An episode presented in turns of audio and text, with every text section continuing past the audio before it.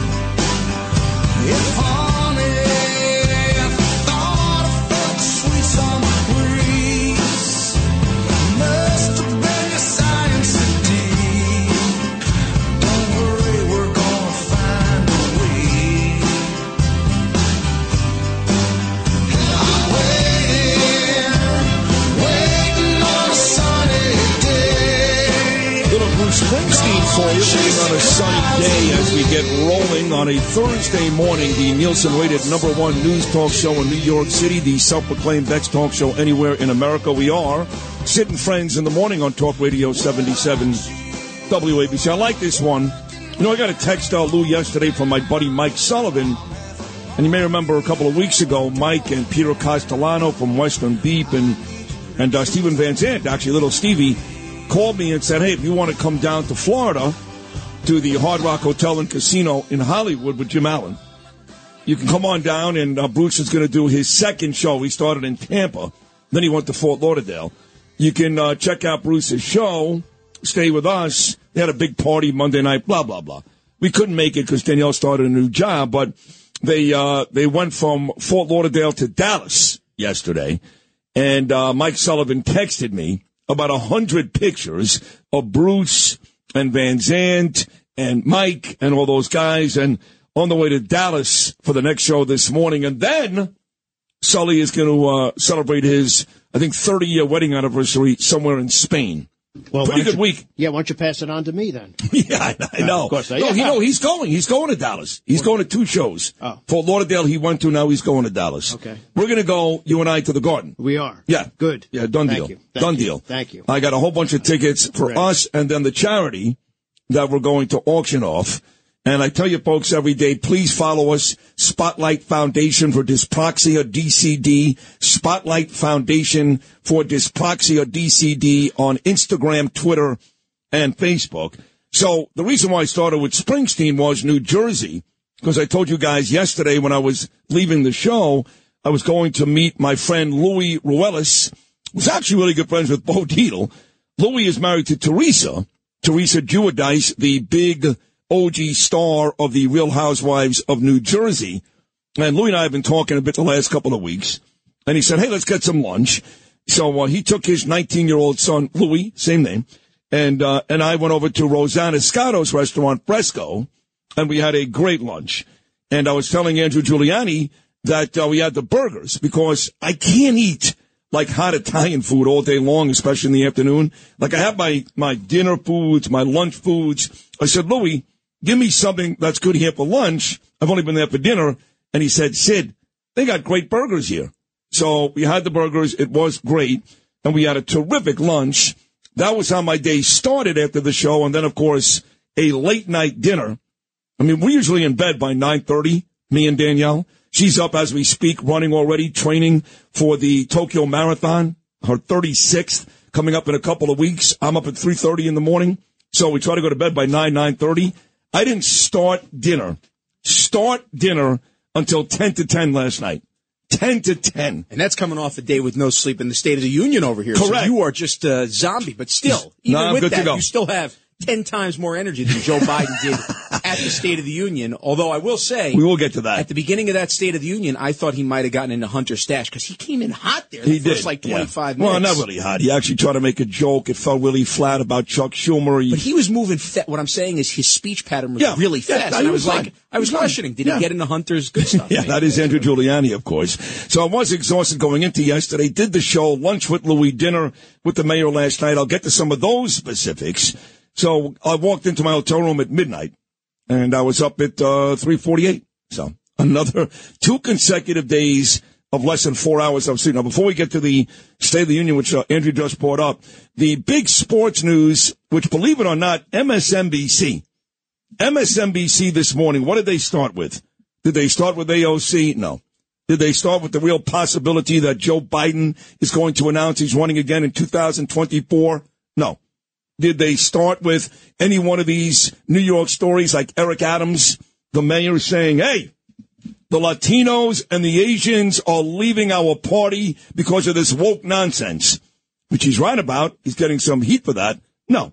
What did MSNBC and their 19 people, I mean 19 people. That's true. Right? Joe, Mika, Mike Barnicle, uh, Geiso. I mean, I don't even, there's 20 people there. Makes the sports pregame shows look like it's uh, nothing. Right. there. It's unbelievable. And they started with sports, this blockbuster trade, which happened overnight. You may not even know about it right now. And that is the Brooklyn Nets have in fact traded superstar Kevin Durant to the Phoenix Suns, who got Devin Booker back a couple of days ago. They're only two years removed from winning the championship. So he's out, and now Brooklyn has done what I said, Phil, they should do days ago. Once they dealt Kyrie Irving, you got to get rid of Durant too. Now they're all gone. James Harden is gone. Kyrie Irving is gone. Kevin Durant is gone. They got four protected first round picks between 2023 and 2029. A bunch of players outside of Bridges who have no future here. But in the end, Joe Tsai did what he had to do, which was clean house. I said this days ago. You got to clean house. You got to start over. They tried it.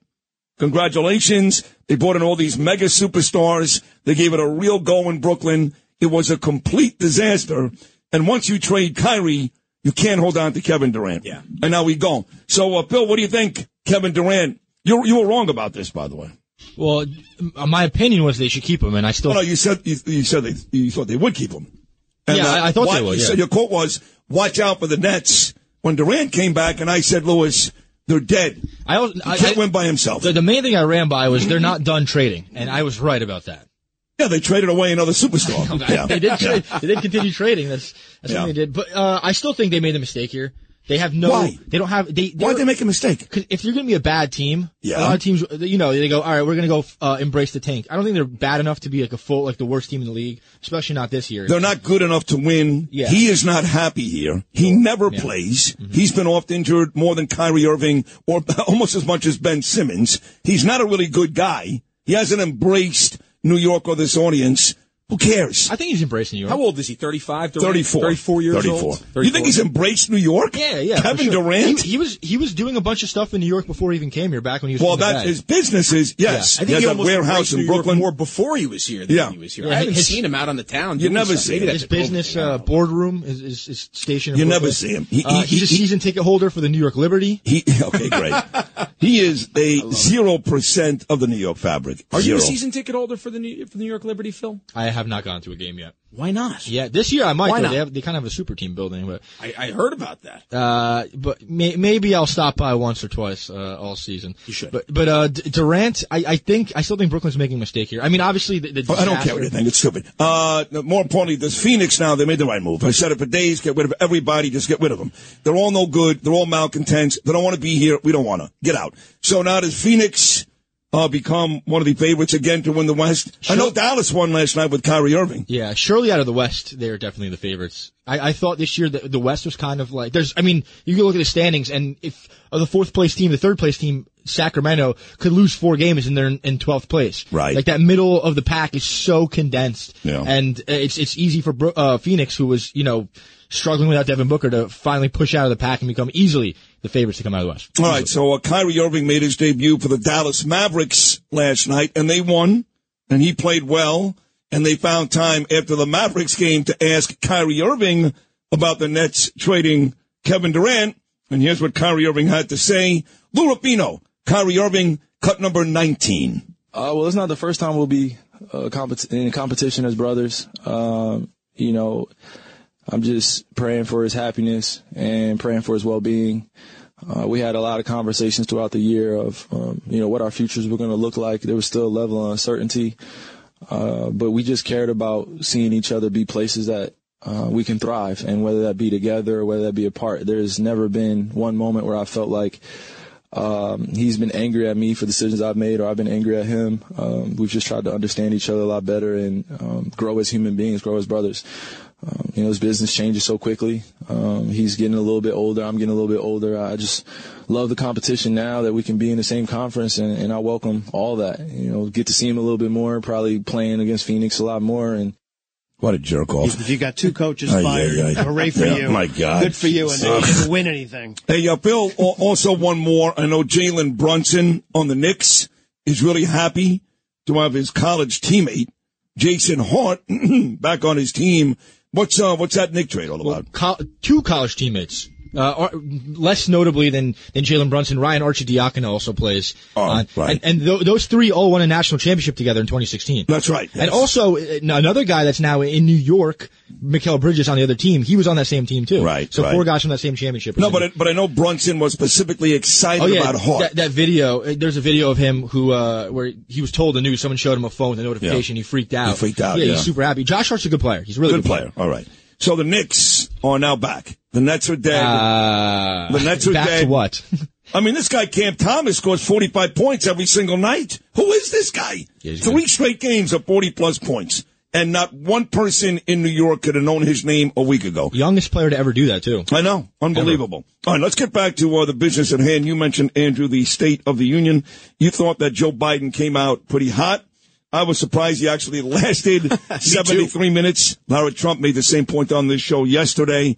Uh, we'll get your take now. We got everybody else's yesterday. What was your take on the president? Well, it was just uh, it was a fictional speech, really. If you look at everything that he had talked about in it, I mean, it was really just he was selling a bill of goods to the United States that just was not true. When he talked about the State of the Union, never mentioned really the fact that inflation was uh, two percent under Trump, and now it's 8%, probably real inflation when you look at the price of eggs and groceries. We're like 15, 20%. Uh, that's all under Joe Biden. It's all his responsibility. I thought one of the best lines that Sarah Sanders gave in her rebuttal was he can't protect our border and he can't protect our skies. And I think it's a perfect microcosm of this administration. Remember, they have not solved this border issue. And you have, as you said the other day, you have Kamala Harris sitting back there looking like an idiot who has just completely said, Hey, I'm not doing anything about this border crisis that I have been handed over. Honestly, Curtis Sliwa did a better job as the rat czar than she's done as the border czar. And he got hired after about a minute. That's how much better it is. So, uh, to me, it was just a, a fictional, fictional speech.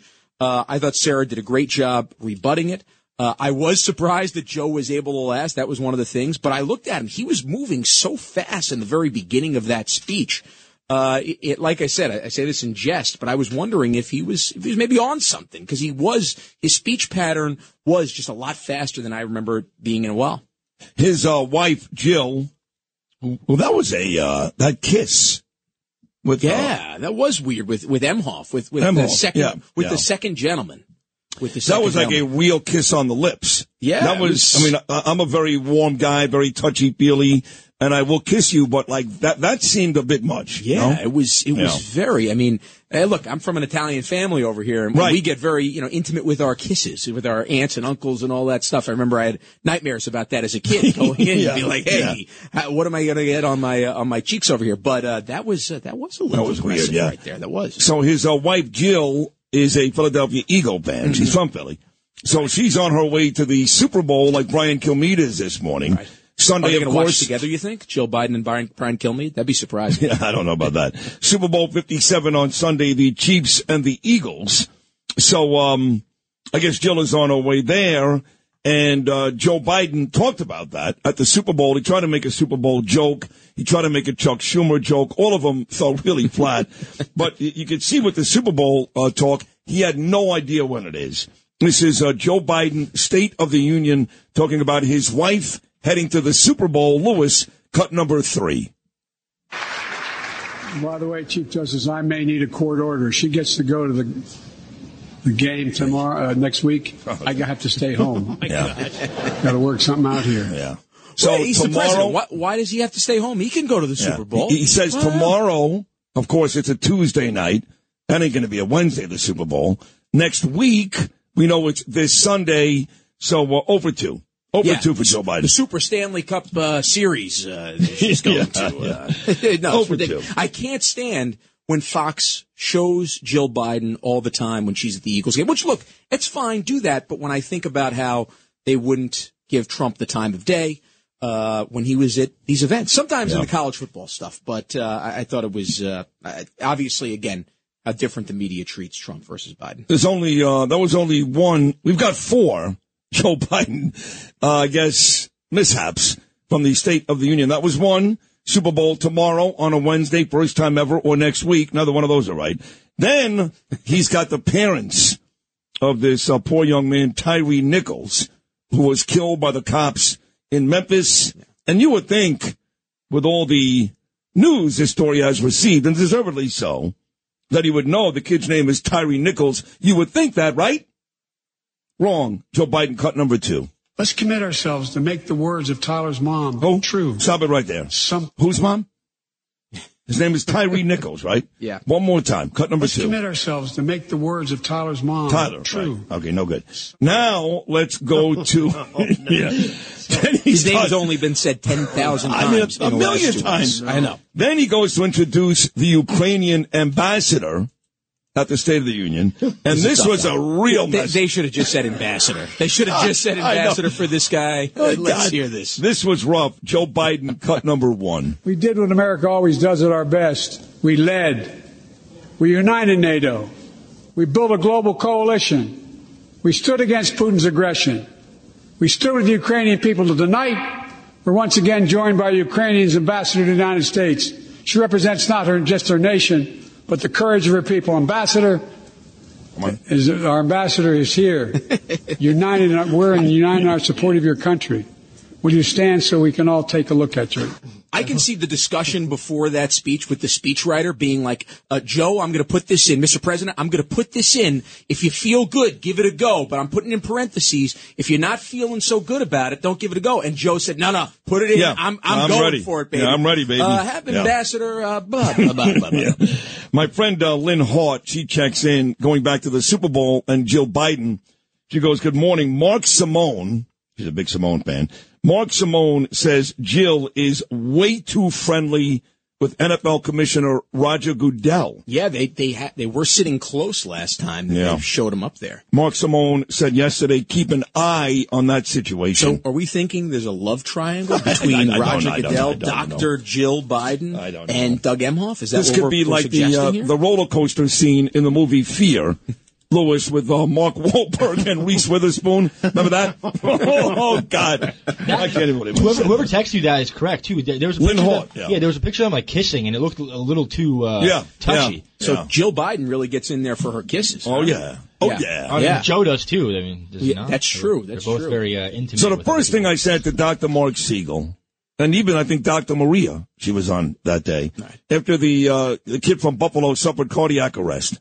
And you just pointed at me, Phil, because you know I'm right. Yep. First thing I said to both of them was, not only is this kid going to be okay because he's 24 years old, and the world was freaking out, he going to play again. Well, well, we don't know. We got to see what happens. The damage to his heart. I said, guys, he ain't going to medical school. Okay. He's not going to be a neurologist.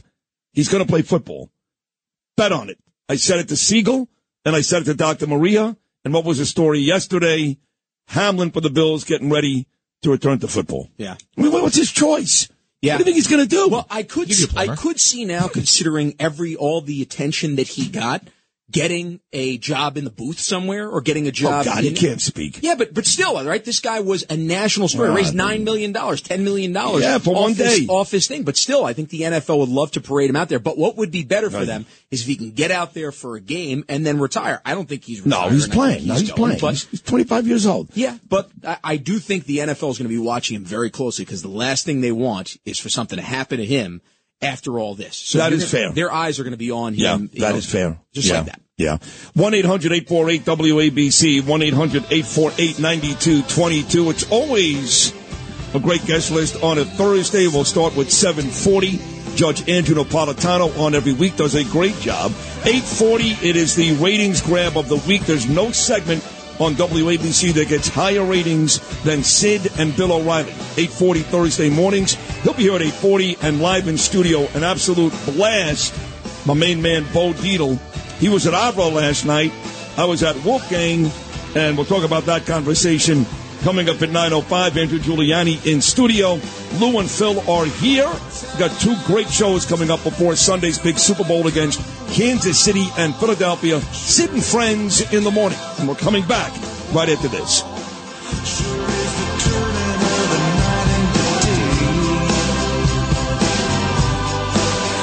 Yes,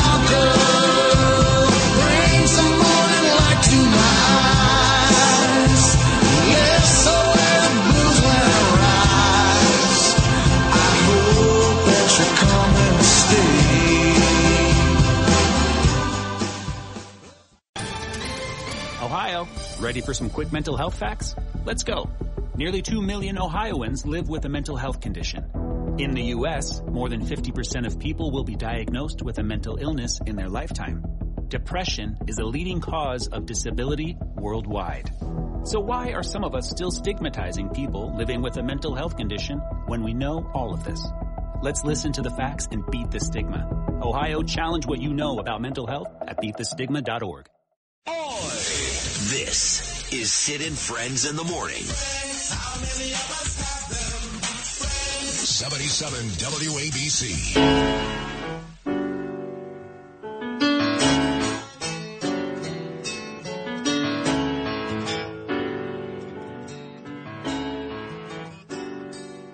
So far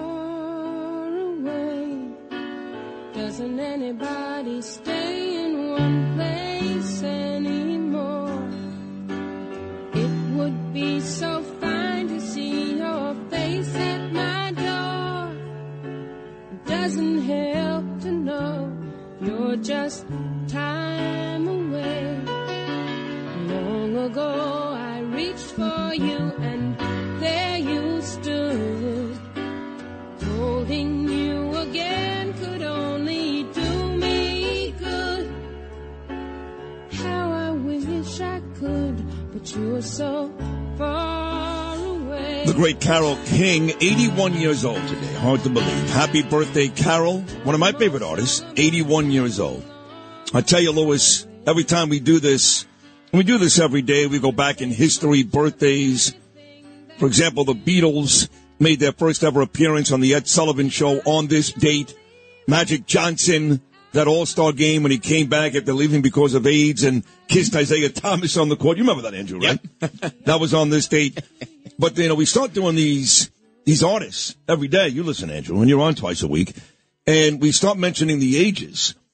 And they're always 75, 78, 81, Carole King. And, they, and she was born the same year my parents were born. Is that right? Yeah. Are your mom and dad both alive? They're- I'm sorry. They are gone. Thank you. That's I'm sorry. It's okay. I didn't know that. No, they they don't have to see the tragedy of what's become of their son. So that's No, no, no. Their I'm son's great. I thought, I thought you were going to say New York City. No, that's, I thought you were going to that's say that. That's actually true. Well, the other thing I was joking about. We'll get to my dinner with uh, Mayor Eric Adams, uh, which was great last night, uh, about this city. But I have to tell you this, Andrew. The cover of today's New York Post, to grill a mockingbird, pressed on censoring post story about Hunter Biden. Officials say they don't recall. This, of course, is uh, Ray and all those guys. And I love Miranda Devine. She's a very, very close personal friend. Even wrote a blurb in my most recent book. I know you're friends with the two. And uh, Tucker does a great. I'm getting tired of this story. It's been around now for like years and years. Every couple of weeks, it resurfaces. Hunter, Hunter's laptop. I'm tired. If I don't see an indictment, some repercussion for Hunter, Biden? Your dad's involved too. If I don't see something over the next couple of months, I don't hear about it anymore. Is something going to happen here? Well, I think one of the reasons why it's resurfaced and so strongly now is because Hunter Biden's attorney is actually trying to go after my father, trying to go after uh, Mac Isaac, uh, but- trying to go but after I know what he's Costello. trying to do. I know So what that- that's what he's trying to do. I know, he's but, trying but, to actually but, but I had Joe do- so many ways, I had Joe, I had Joe Tacopina on the show couple, uh, last week, and what he's trying to do and what he can do are two different things. I know he's trying to go after your father and do these things. All he's doing is going on the offense because he's been playing defense for the better part of two years. Your father is in zero trouble right. with Hunter here. Yeah. Zero. So what he's doing, it's nonsense. So the question remains, when is something going to happen to Hunter Biden after years now of hearing all this stuff? Well, that's why it's in the news. When is it going to happen? It, it should have happened already. I mean, this is as obvious as it gets. When you want to connect a pay for play scheme, uh, it's as simple as possible, right? I mean, you had the vice president of the United States, Joe Biden at the time, who was in charge of policy for both Ukraine, for China, uh, and you had Hunter who was profiting off of that. We have the emails. We have Hunter saying, here's 10 for the big guy. And, and, and th- there are so many more things that actually connect this. Uh, to me, this is slammed. This is easy as it gets. And just seeing the stuff that I've seen, and I haven't seen half of the stuff that my father's seen, the Bernie Kerik has seen. Yeah. So to me, Yeah. this is, uh, it's again, the justice system has been politicized. Really, I think it's been over the last 15 years, starting with Eric Holder, Obama's first attorney general, uh, and we're seeing it again. Uh, sadly, when is it going to happen? I don't know, Sid. I hope I, it should have happened already. That's that's the answer. Should have happened already. I, remember sitting here years ago, actually at the old studios, Andrew, with Bernie, God rest his soul. We're live today from the Bernard McGuirk studios, even though they ripped the sign down. So I remember sitting with Bernie on a summer day at Two Penn Plaza. And Jim Comey walks out there. He's still running the FBI, and he goes on for 30 minutes about why Hillary Clinton is guilty. All those emails just evaporated. 30 minutes, Andrew, why she's guilty. And then he does this. But, yeah, we're not going to do much about it. what? So, No. so she was supposed to go to prison. Yep. She hasn't. Andrew Cuomo was supposed to go to prison. He gets to keep $5 million. He hasn't. Mm-hmm.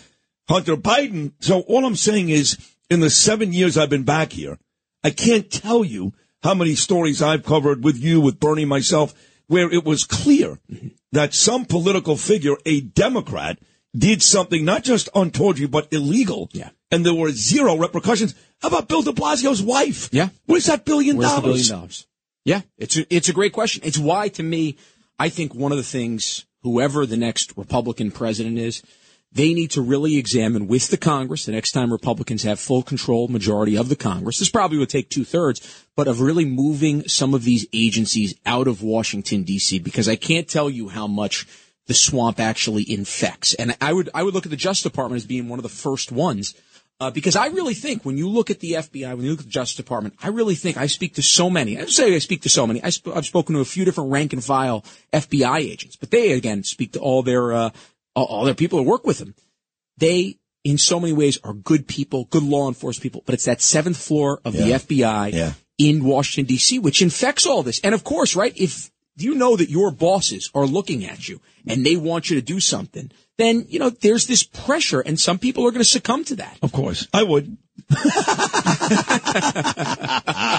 All right, Andrew. 740 Judge Napolitano, 840 Bill O'Reilly, 905 the Great Bo Dietl. Maybe another surprise or two along the way. Plus you've got Andrew Giuliani. Entertaining and informative. This is Sid and Friends in the Morning. 77 WABC. Please, please, give him out. Mr. Green? Mr. Green? Yeah. You, you need any help? Mm-mm. I, I just want you to know, I think, I think you're the best ever. Yeah, sure. Want my Coke? It's okay, you can have it. No, no. Really, you can have it. Okay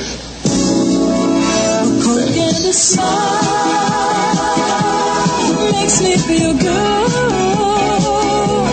Makes me feel nice. Be around. That's the way it should be. I like to see Thank you. Oh, wow, smiling with me. Coca-Cola has life. Have a good glass. Thanks, Mean Joe. Smile.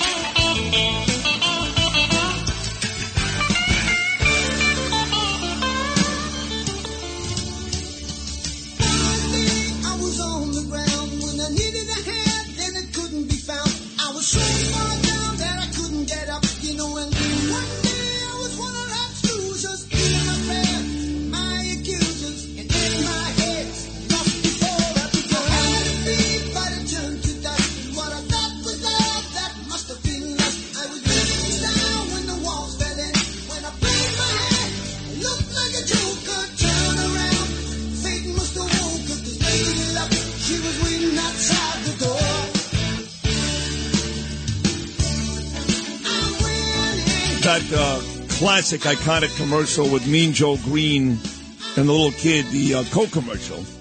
They aired that during Super Bowl 14 in 1980.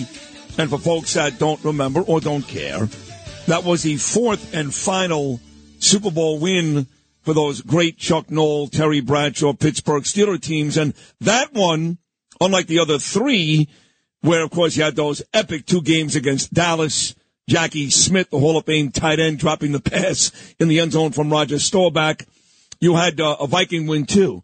But in this game against the Rams, a team that had no right being even in the game, that Ray Malavasi is head coach. The quarterback was a guy named Vince Ferragamo, good looking Italian guy. And they were beating the Steelers in the fourth quarter. And then Bradshaw threw a long touchdown, like 73 yards to John Stallworth. That gave the Steelers the lead. The late great Franco Harris, who died a couple of weeks ago, he added a touchdown and the Steelers won 31-19, but the Rams gave the Steelers a pretty good scare. But that commercial ran during that game. And so last night, I'm about to meet the mayor, Eric Adams, for dinner. And he feeds the homeless, Andrew, every Wednesday night.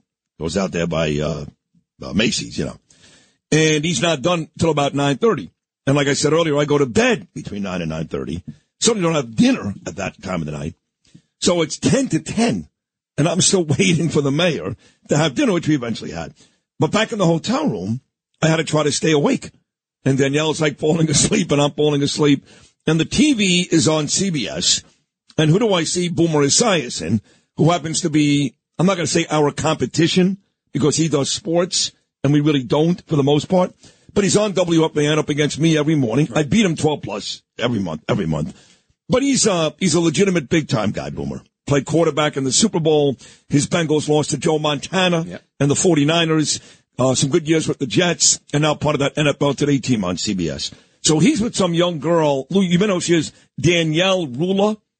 You know who she is? No. You know who she is, Andrew? Uh, sounds familiar, but I don't know. Pretty, I don't know who she is. Yeah. And they're at SoFi Stadium in Los Angeles, and they've got Kevin Frazier, Entertainment Tonight, on the scene at the actual stadium in Phoenix, right. where they're going to play the Super Bowl on Sunday.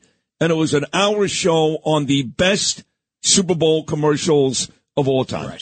So I saw that one, and I said to Phil this morning, let's play it. And I forgot how cute, Andrew, between the Budweiser Clydesdales, the Frogs, the Miller Lite commercials, Rodney Dangerfield, John Madden, mm-hmm. all these guys. I mean, now, and I had Don Ravello on a couple of days ago, who's a financial guy, used to be for ESPN, and he even said it's just not the same. They're going to spend seven million dollars, some of these companies. Yeah, it's wild. For 30 seconds. Every 30 seconds. And, and you don't even remember these commercials. These other ones, these are iconic. Yeah. You know, it's a good time actually to drop that I've got a new podcast out on Red Apple Media called Not That Andrew.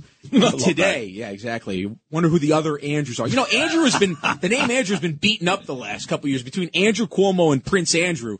We got to bring Andrew back. We're going to make right. Andrews great again. MAGA. um, but we end up talking about the economics of the Super Bowl and we go through this. It's $7 million to buy the ad, but between talent, between production costs, many of these companies spend up to $20 million wow. on that 30 second ad. So you can learn more when you get your Red Apple Media podcast by going to Not That Andrew and taking a look at that. But you know, you mentioned Terry Bradshaw before. I always wonder why he doesn't get his due as one of the greatest Nah, quarterbacks. too of many all Hall of. Famers. Too many. Four Super Bowls. Too many Hall of Famers. four- Doesn't matter. Four in Super You- Bowls. You, you always bring that up about championships. Right. Dan Marino was a better quarterback and never won one Super Bowl. Bradshaw played with nine Hall of Famers on offense. So He's Montana. never going to get the credit. Montana played with how many Hall of Famers? Two, maybe. I mean, you're talking about two Steeler offensive linemen in the Hall of Fame. Franco Harris Hall of Fame. Both wide receivers in the Hall of Fame. He doesn't have that Montana. He had Jerry Rice. But the other wide receiver, John Taylor, not in the Hall of Fame.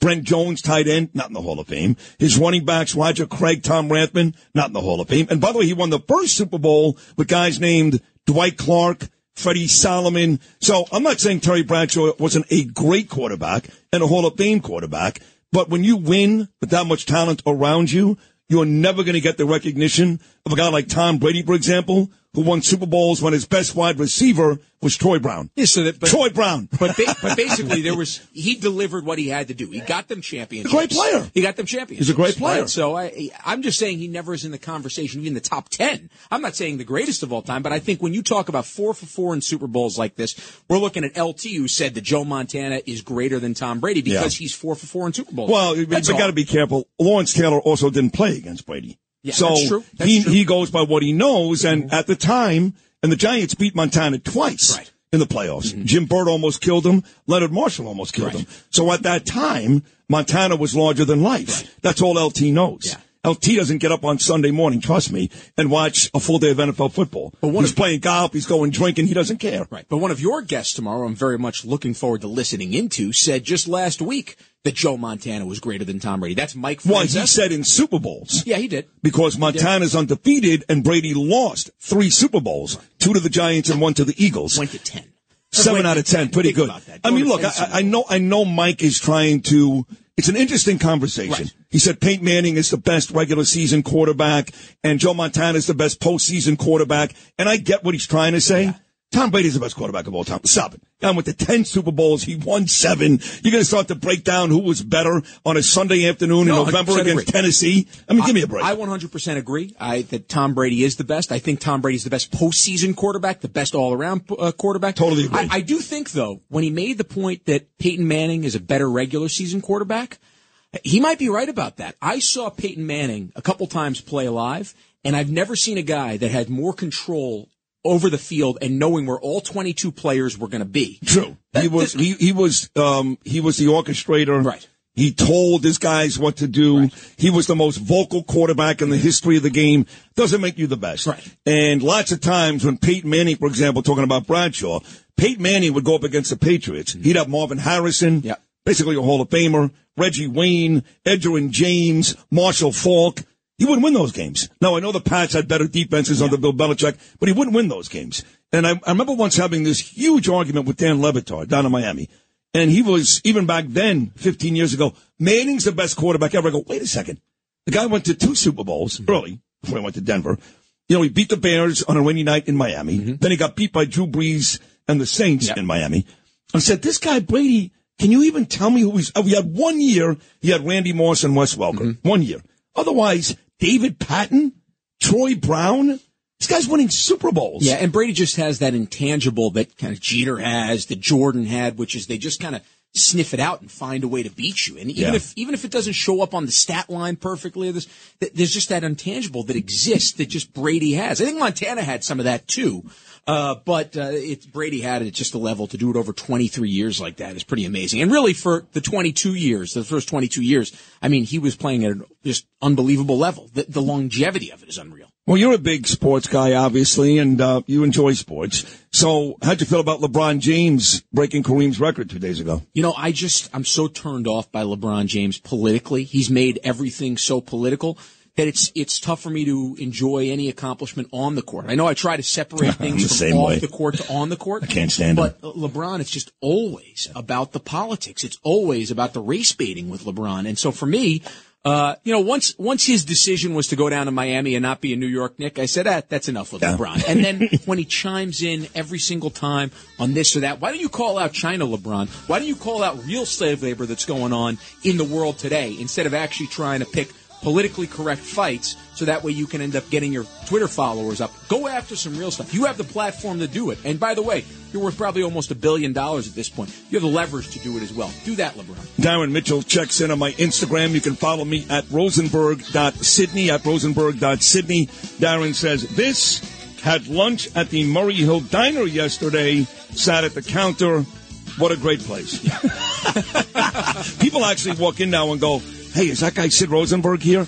and I got news on that too because my stay at the Murray Hill Diner, Wolfgang's, all these places by Park Avenue, which I've become familiar with the last month, that's about to end maybe as soon as. Well, I'll tell you next. Sid Rosenberg, Andrew Giuliani, Sid and Friends in the morning.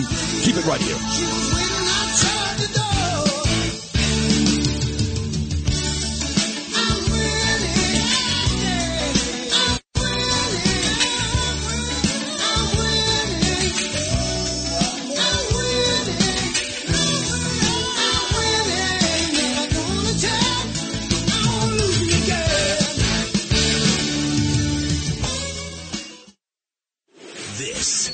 Sid and Friends in the morning. Entertaining and informative.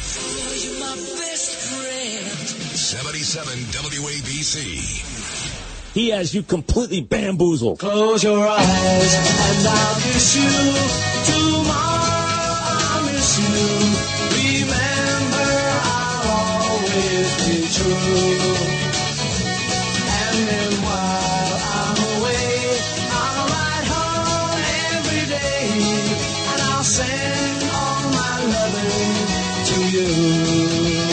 Classic. That was Mike Francesa first. He's got you totally bamboozled. And yes, Mike Francesa will join me tomorrow, part of that legendary Mike and the Mad Dog combination coming up at 740. So this, uh, on this day, for some reason, I don't have the year here in front of me. You probably have it, Louis. I think it's 64. Yes. 64 on this day, the Beatles. Year I was born. Is that right? Yes. Oh, okay. There you go. I was born three years later in 67. So they brought me right to the uh, show. You went right to the Ed Sullivan show? it. Yeah. That's it. So, I see, the. Yeah. the, the Beatles actually arrived in New York on this day two days ago. And then uh, two days later on this specific date, which is uh, February 10th or 9th, I don't know, 9th. Ninth. They were on the Ed Sullivan show. And they did do that song, right, uh, Lewis? Yes, I think it looks like five songs. Five They- they- songs? They actually took a break. Ended Really? the set, and then they came back, or something like that. All my love until there was you. She loves you. Would, Right. would Su- Sullivan was a little before my time. Would Sullivan, would he actually normally do that long a set for Yeah. people? Yeah. Like Yeah. five songs, really? Yeah, yeah. Okay. Today, by the way, is also National Pizza Day. What's your favorite pizzeria? And I, I go back and forth between S&P Spumoni Gardens. Oh, God. And I love It's L&B's Spumoni L&B, Gardens. L&B, Jesus. yeah, Why did I yeah. say S&P? I don't know, 'cause you don't know what did you're I talking say yeah, I'm, I'm, think, I'm thinking about the market right now, Yeah. maybe. I'm thinking about Oh, that's funny. Yeah, I know. Maybe- maybe you S&P just saw Spumoni that on the Fox That's business. what it is right Yeah, there. Uh, and I love Grimaldi's. I love Grimaldi's. You know, it's funny you say that. I love it. I got a call last night from a guy named Frank. Yeah. I'm not kidding you. Mm-hmm. You mentioned Grimaldi's. I'm out to, uh, I'm having dinner with Gabe and Danielle early before I had my dinner with the mayor. And Danielle goes, who's that? And I go, it's Frank. And he's with Grimaldi's at the old Limelight location. You know, they have a pizzeria there Yeah. at Limelight. They've got one down in Dumbo, obviously, off the ferry, but they're also at the Limelight. He called me last night. I have no idea what he wanted to say to me. I haven't called him back yet. But it's it's funny you would mention Grimaldi's because I got that call last night. Uh, Spumoni Gardens, uh, they're dead to me. Why? Please. I, I love those guys. Oh, please. They're great. They're fine. I love them. And by the, The- way, the whole story the squares. is- the squares are the best. They're very good. The whole story, story is years ago, when I first came back to New York, I would call and want to go there. And I go, hey, I'm Sid Rosenberg. And two or three times I had to wait. When I say wait, Andrew Giuliani, I mean 45 minutes, 50 minutes. I'm there one day, Steve Schirripa walks right in, you know, and I'm still standing online. And I said to Arthur Aidala, I said, listen, I'm not saying I'm Howard Stern here, but there's no way you're going to make me wait online for 45 minutes and some schmuck with a jet jersey who lives in Bensonhurst is going to walk in in front of me. so warn these people, and they continue to do it. And now Aidala tried to fix it with me and them. Right. He wants me to go back there. Yeah, you should. They're dead to Do me. do Nope. a do do a mea culpa. Come on, let's do a mea culpa. When was the last time you went there? Uh, about three months ago. About three months ago. Yeah. And I, I did a bunch of stops there during the campaign, and they You were did? great. Great people. Love them. Yeah, Willie Absolutely. DeMayo loves that place from Yeah. Gravesend. We'll see. Maybe It's we'll awesome. fix it. We'll see. Let's do Mea culpa. You want to do it? Mea culpa. Nah, we'll see. Bill O'Reilly's morning message, Judge Napolitano in the 7 o'clock hour, Bill O'Reilly in the 8 o'clock hour, and the great Bo Dietl coming up in the 9 o'clock hour. And what was discussed at the big dinner last night with me and Mayor Eric Adams, you'll find out next.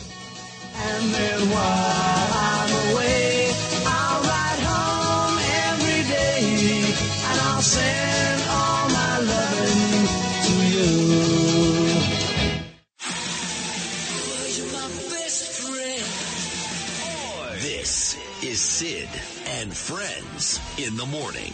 For my friends. 77 WABC.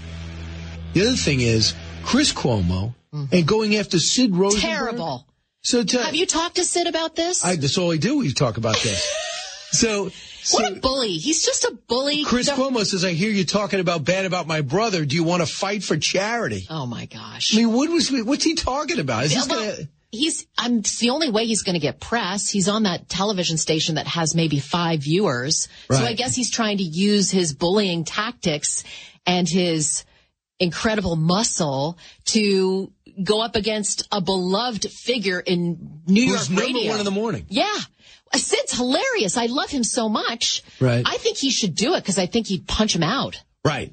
But I mean, should we at, at this age be No, you're right. be fighting in the hallways? It's just like, how old are you, Chris Cuomo, with your stupid, you know, do you remember when Tucker Carlson used like, yeah. like a video in a loop showing Chris Chris, Cuomo, know, lifting his weights and thinking he's like a tough guy? That's all he thinks he is. That's all he's got. right. Well, I guess we'll see. Uh, I'm I'm just saying, Would saying. you tune in? Would you pay for to see that? no, I don't. I don't want Sid to do it. I think because Sid's doing great. Why would he lower right, himself? lower himself to that. Yeah, to do it. I mean, it's to me, if you're trying to establish yourself, you're stuck somewhere in Wyoming and Chris Cuomo calls you out and you think yourself, this could be my big break. Right. I'll come to New York and beat up a Cuomo.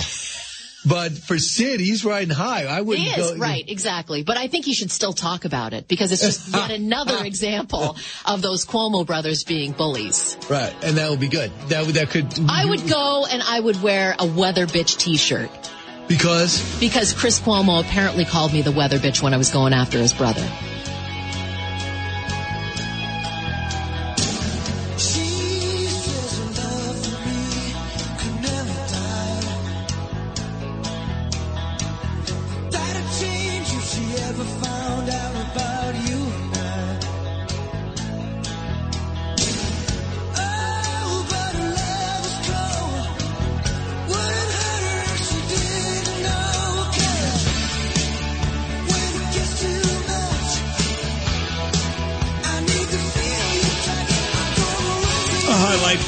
Brian Kilmeade show that we carry here, 10 o'clock every weekday morning after me. Him and Janice Dean, two very good friends of mine, also work together on Fox and Friends as we speak. Brian will do today's show, Fox and Friends here in New York, and then jet set out to Phoenix, Arizona after his television show and spend the next two days doing shows for Fox News and Fox Radio from the site of Super Bowl 57 Phoenix, really Glendale, Arizona, with the Eagles taking on the Chiefs. So last night I met the mayor again for dinner. Wednesday nights, Mayor Eric Adams feeds the homeless. Usually gets done about 9.30. And at about 10 to 10 last night, he met me and one of our mutual friends, Eleonora Srugo, at Wolfgang's, which is right on the corner of my hotel. And uh, we had a very nice dinner and we discussed a variety of topics. When I say variety, I mean everything from Real Housewives of New York to Laura Kavanagh, the FDNY commissioner. How's the mayor's knowledge on Real Housewives? Not of New bad. York? Not, Not, really? not- well, he knows more about New Jersey than New York for some reason. I don't know. might have something to say about that. Yeah, I'm sure he will. He's a well-rounded guy. He knows about sports, TV, politics. When we did all the serious talking, oh, Bo Dietl, who will join us live in studio at 9.05, makes me crazy. You gotta tell the mayor, you gotta treat these guys with the guns, you gotta prosecute them federally. So we had that discussion. Mm-hmm. And according to the mayor, he's gone to the federal authorities six, seven, eight times in an effort to do what Bo Dietl wants him to do and he gets pushed back every time. You know, he, he did the same thing with Albany, with bail reform. I know the criticisms. Let me just say this. I put a picture up of me and the mayor last night on Instagram and Facebook. And the comments that I got was so disgusting and so outrageous that I had to come back like an hour later with another post and basically say, folks, I've done this. Lou, how many times have I done this? Where I try to explain to these morons Every week. Every week. I don't care. I don't care if you like the mayor or don't like the mayor. I don't care if you like me or don't like me for dining with the mayor. I don't care. I've got my own reasons why I've done what I've done.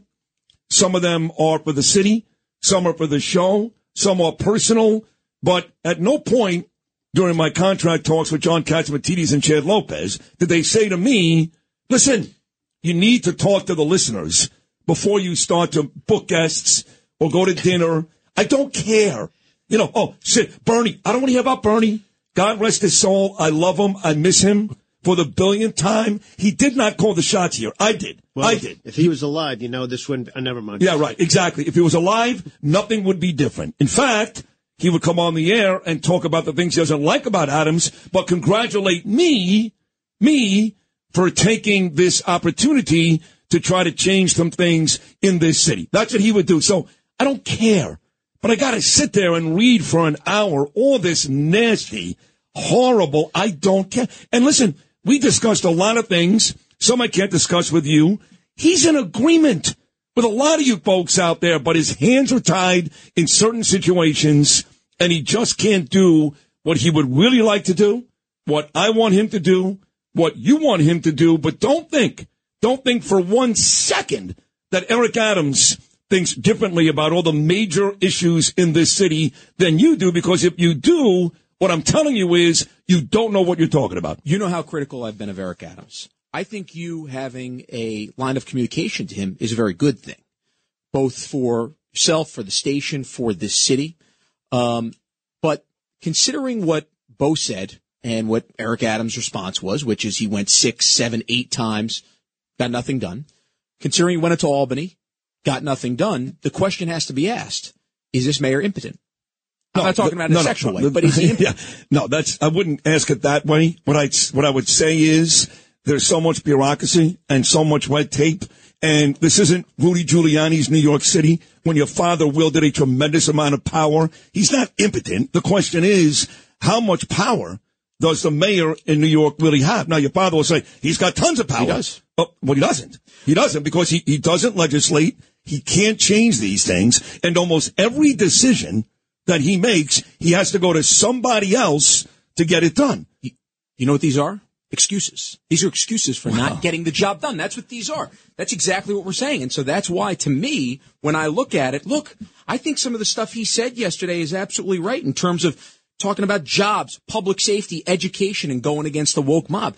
Eric says a lot of the right things. The mayor says a lot of the right things. Just hasn't gotten it done. And so that's why I suggest that he's impotent in terms of actually being uh, able to get the job done not the word in Albany. use. I wouldn't use impotent. What would you use?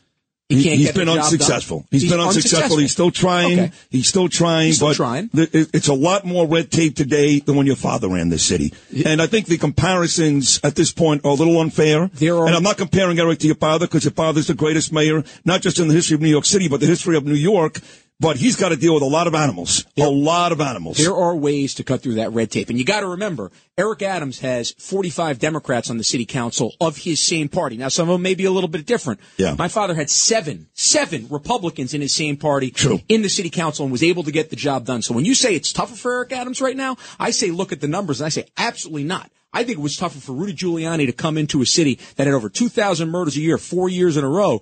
And look, Eric Adams took over for a terrible, horrendous mayor, Right. comparable to David Dinkins. I Yeah. think David Dinkins and Bill de Blasio are the two worst mayors of all time. De Agreed. Blasio probably even worse.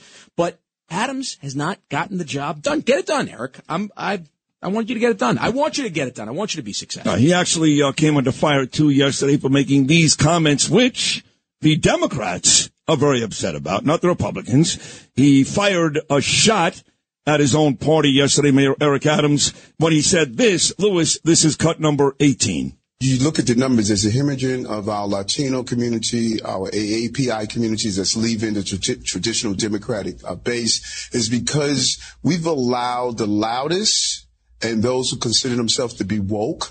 Some of us never went to sleep. And we hear and speak directly to people. And I think the party is now understanding that we have to speak at those issues that are important. He's right. I mean, he's right. He's saying the right things. There's there's no doubt about that. Uh, the radical left has taken over uh, the Democratic Party in so many ways, and you could hear that in Biden's State of the Union speech. Um, you know, yesterday Adams defended Biden's State of the Union speech, saying that he's helping Americans care for their kids. Well, Biden presided over a DOJ that called parents domestic terrorists, or that he's helping them provide for their families. Biden, that is. Inflation is at double digits. Um, so look, Eric says a lot of the right things. I just wish if he followed up on those things, figured out how to do it, then he would be, I think, a very successful mayor. Right now he hasn't, and that's why unsuccessful is probably the right word there. I probably am a little bit critical in terms of the words impotent. But uh, but look, I, think he's been unsuccessful so far. He can be successful if he figures out the levers and cuts through this red tape that certainly exists. So one of the things I said to him last night was, you know, it's funny. Laura Kavanagh, the FDNY commissioner, has really come under fire the last couple of days, and basically the whole department. Talk about rank and file, folks, Andrew. The whole department hates her. Right. That's a fact. So I go to Andrew. I go, you know that even though we've come a long way, that we still live for the most part in a pretty misogynist, chauvinist society. And here in New York right now, the person that runs the police department, the commissioner, mm-hmm. is a female. Mm-hmm.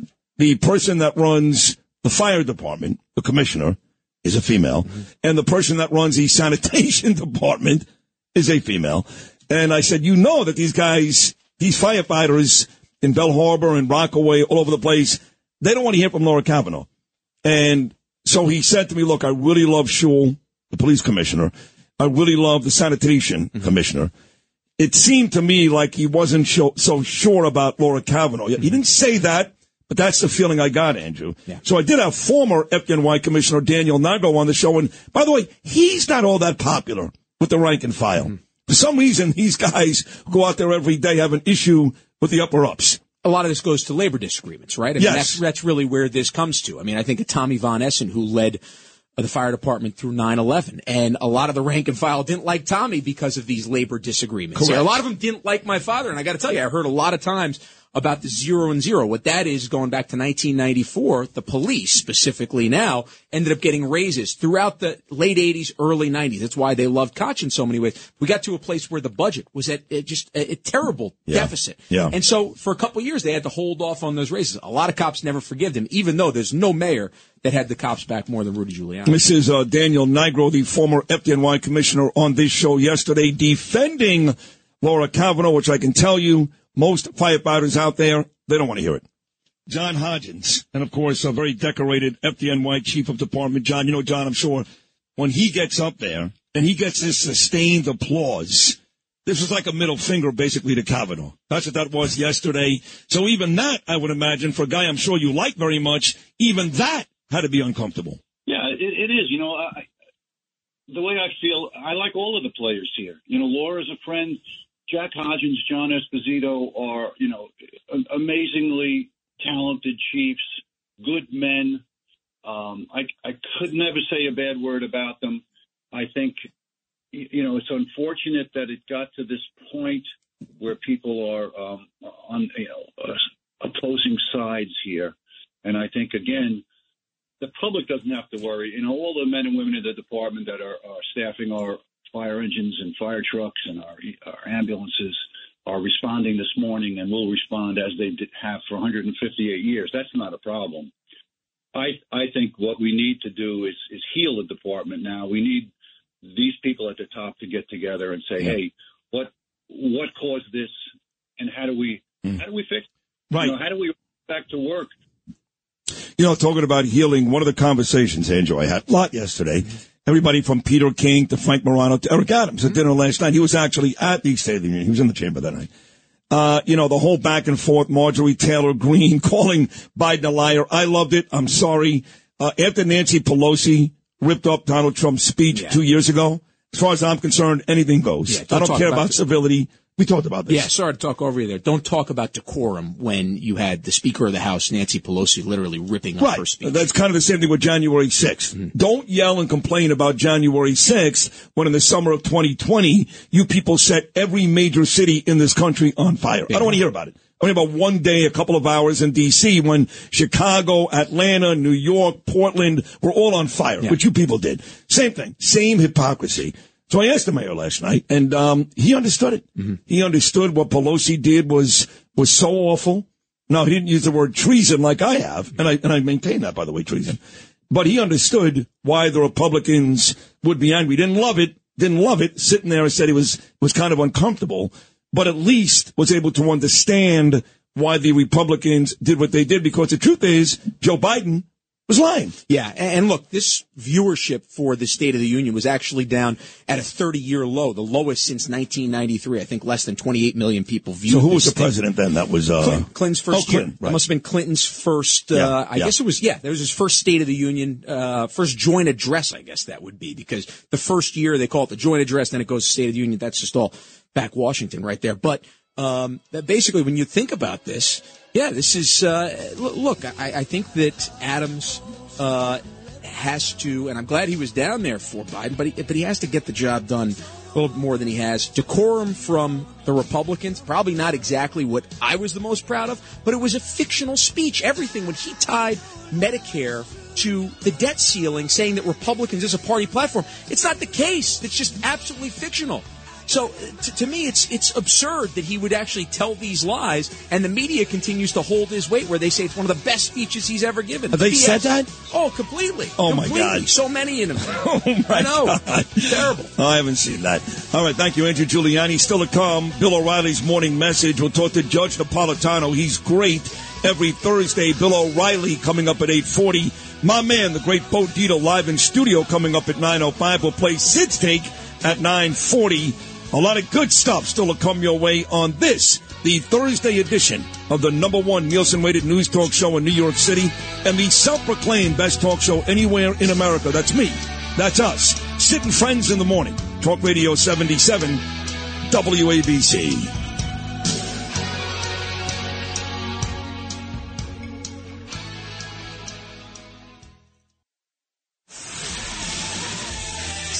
Friends in the morning. 77 WABC.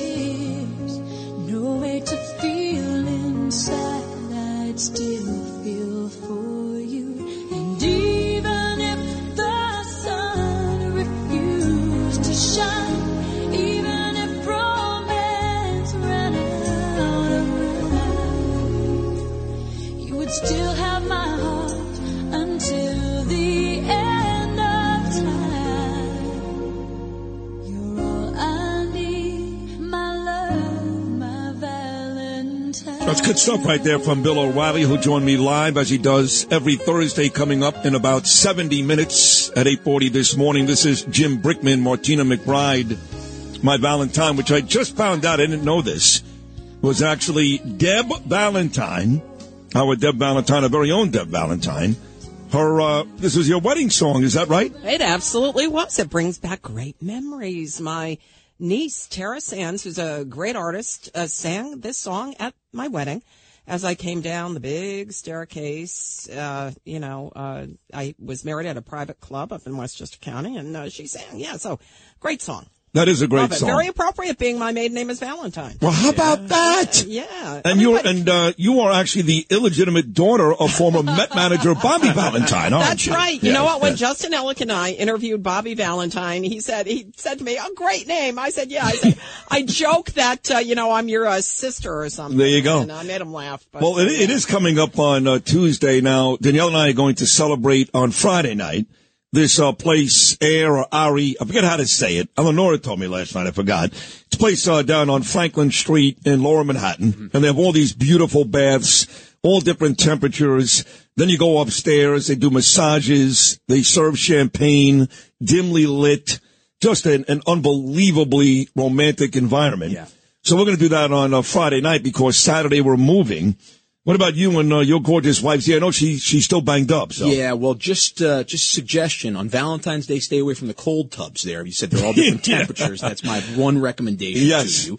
Uh, she's still banged up. She's still in the wheelchair right now, recovering. That'll be another about three weeks or so. So we're gonna probably be hanging at home. But probably be one with Grace. As a matter of fact, we probably won't be doing anything too crazy. Yeah, but yeah. you know, I'll try to surprise her with a nice little Valentine's Ah, Day. very nice. I- but I got to tell you, I self-admittedly am the worst gift giver in the world. Yeah. I'm terrible. I'm Yeah. terrible at it. I can never come up with great Well, ideas. no, no, Are you a good gift giver? Uh, yeah, I'm okay, but it's Right? never about the gift. I'm always, I'm good when it comes to cards, text messages, emojis. I mean, I get the flowers, I get the chalk that I do, I do buy a gift every year. Right. But it's never about that. It's a, the, they don't care about that, the women. It's a thought that counts. Right. They just want you to love them. Uh, Lewis, what about you and, uh, MJ? She always complains to me that you're not romantic, not even a little. I mean, lies. terrible. Okay, more lies. Yeah. it's like Biden's State of the. Union. all lies. We can text her on the ferry right now if you'd like. No, that's okay. You So, sure? so what are you going to do for her that's going to um, expose me as a liar? What are we talking for about? Valentine's Day? Oh, that made up holiday. There we go. You see, there he goes. He's got no, anybody who says that doesn't have a romantic bone in their body. No, is, for one day of, ye- of I the year. it is what it is. Bernie used to do the same thing. It is, it's a hallmark holiday. It is what it is. One day a year, these women expect you to go above and beyond. And when you say things like, oh, stupid, but that's where you prove to be Didn't say the wasn't gonna do anything. unromantic. Didn't say I was. Well, what are you going to do then? I, I have no idea. You're doing nothing. I don't. No idea. We do a lot of romantic things anyway. It doesn't. It Like doesn't- what? Oh, a lot of romantic Oh, things mixed What are you in. talking about? Are you kidding? We What are you, up, nuts? We put up pictures of all our favorite people here, and then sit back and. Phil. I know I have Bo Snerdley on the left. There's 15 pictures of Sid. Yeah. All shirtless. Bo Snerdley Yes. does have the voice that is just so perfect for like put it on, Valentine's yeah. Day. Like, that White is, voice that is yeah. beautiful. Yeah. Beautiful. So what about you? You've got this uh, fictional girlfriend that no one's ever Oh met. yeah, I, her. Uh huh. Kind of like Joe Abboud's wife.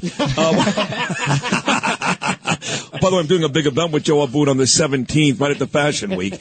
But uh, what about you and your girlfriend? What are your plans for? Uh, She's in school right now, but we're planning on because she can't come the actual day of Valentine's Day, so we're arranging something the weekend after. what do you mean by school? Like ninth grade, tenth Yeah. grade, or she'll she'll be in sixth grade next. Uh, she's wrapping up. Middle school's next. No, she's uh she's in college. It's her last semester. yeah? You're gonna text her "I love you" or something, or she's gonna come. We're gonna hang out. I I I offered to bring like to come in in Brooklyn and hang That's out. That's nice. Uh, and I went to the point where I uh, I said I would take if you made the trip to Brooklyn, I would take you to a Michelin star restaurant. Oh what? Really? Michelin, Michelin star. star restaurant. you, what? What? How? Is that like a Zagat type of Yeah, thing? Yeah, that's like uh, top of the top. Really? So It's- give me an example of one of these Michelin star restaurants in Brooklyn. You're gonna take your girl Yeah, girlfriend. I, I don't even know any. I was gonna like look it up, but they're all extremely expensive, and she declined. Uh, She 'cause declined? 'cause first, she's like she doesn't know what a Michelin star is. Good. So, uh, But why did she decline? She wants to go back home to Jersey because she's going there. with somebody else. Yes. She clearly has another guy. No, we're gonna hang out in Jersey. you Oh, fool. okay. That sounds very She doesn't want to come in Brooklyn. She doesn't really like it. here. Does she call you Manti Te'o when you guys talk on the? Uh, Yeah. That's a very funny reference. Yeah. I don't know if you got it, but Uh, I do. It's you the, do, the right? fake girlfriend. The Notre Dame, uh, the catfish guy. Catfish. Yes. All right. Well, happy Valentine's Day to MJ, to Z, to uh, your girlfriend. What's her name? Bob. Uh, well, she, has, she hasn't she hasn't decided on a full name after the transition. How right now, never she's going with? Justin right now. How come you never mention her has, name ever? has she committed to the transition, or is it like a part transition? Is Well, she just there's- in there- her mind. Some parts are still there. Okay. What is her name? Oh, sorry. Alyssa. Alyssa. Okay. Happy Happy Valentine's Day is a to nice Alyssa. name. Yeah, a lovely name. Uh, we're going to talk to uh, Judge Napolitano coming up next, and again, Bill O'Reilly, eight forty. My man. Bo Dietl, we've got our big screening coming up on Monday night. I'm very excited about this at Gemini Lounge. In fact, Danny A., who is a great young actor, writer, director, producer, who made this movie.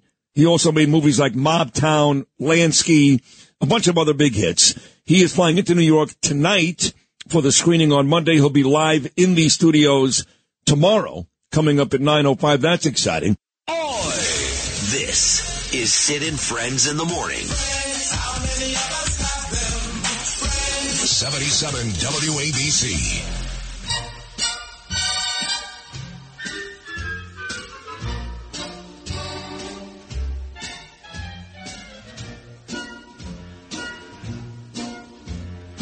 Love and marriage, love and marriage, they go together like a horse and carriage.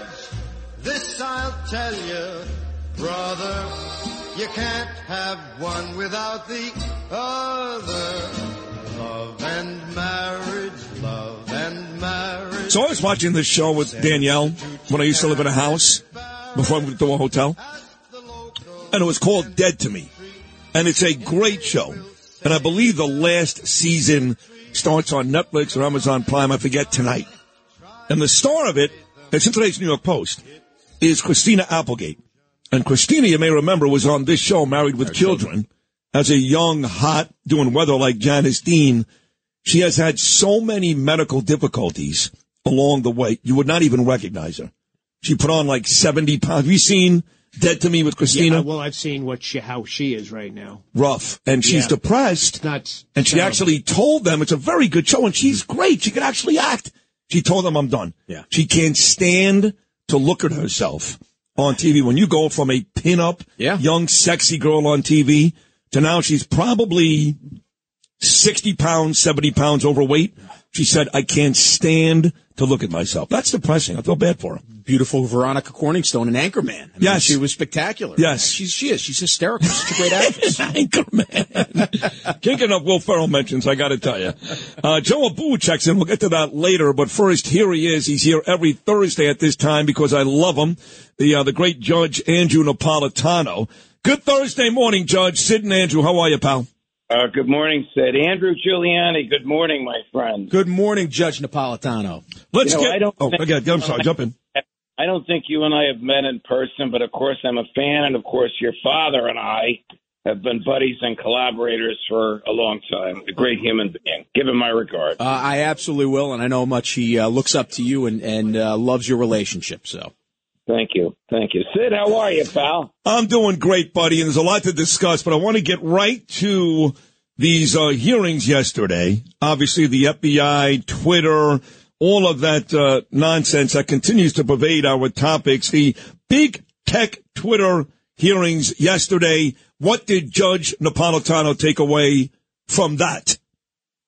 So Twitter is a private uh, platform, just like uh, the New York Post, Fox News, the New York Times.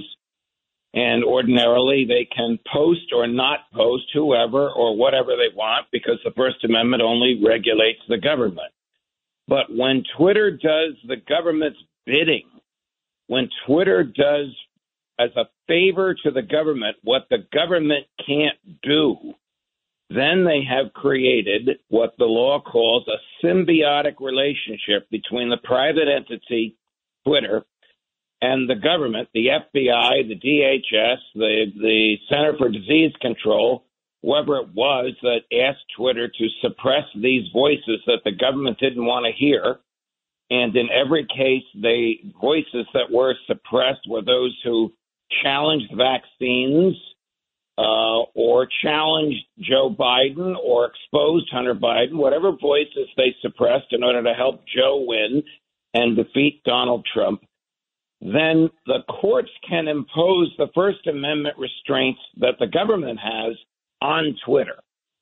So the government can't use Twitter to do indirectly what the Constitution prohibits it from doing directly without harming Twitter. The irony here is the Twitter we have today is not the same Twitter that did this. The Twitter today is the Elon Musk Twitter, which for the most part is very pro free speech. It's the Jack Dorsey left wing Twitter that did all this stuff to suppress Trump, uh, to suppress those who agreed with Trump, and to help Joe Biden.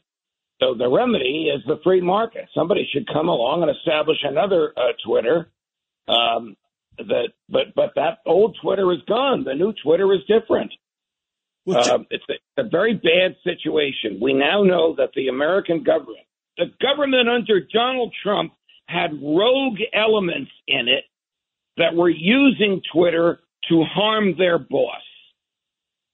That's what we learned today. Judge, outside, I mean, outside of that, as I mean, in light of that, I should say, uh, isn't this in direct violation of Section 230, the protections that they have Uh, I mean, it seems like they've gone beyond being publishers to actually, as you are talking about and has been highlighted before, doing the government's bidding for them.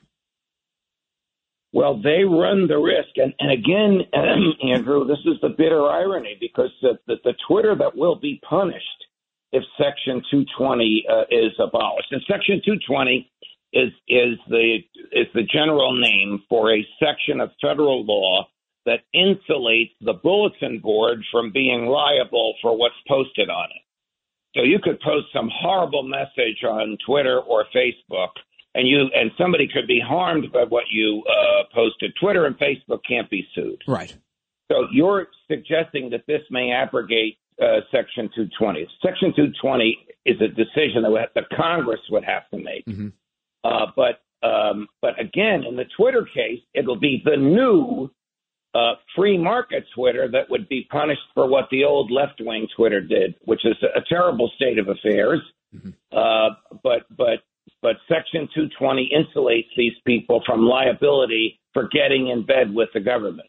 However, if they do get in bed with the government, if they do this on a regular, consistent, systematic basis, not just a one shot deal here, a one shot deal there, then the courts could impose the First Amendment restraints on the bulletin board. In other words, it would prevent Twitter and Facebook from suppressing speech on the basis of its content, which of course the government can't do.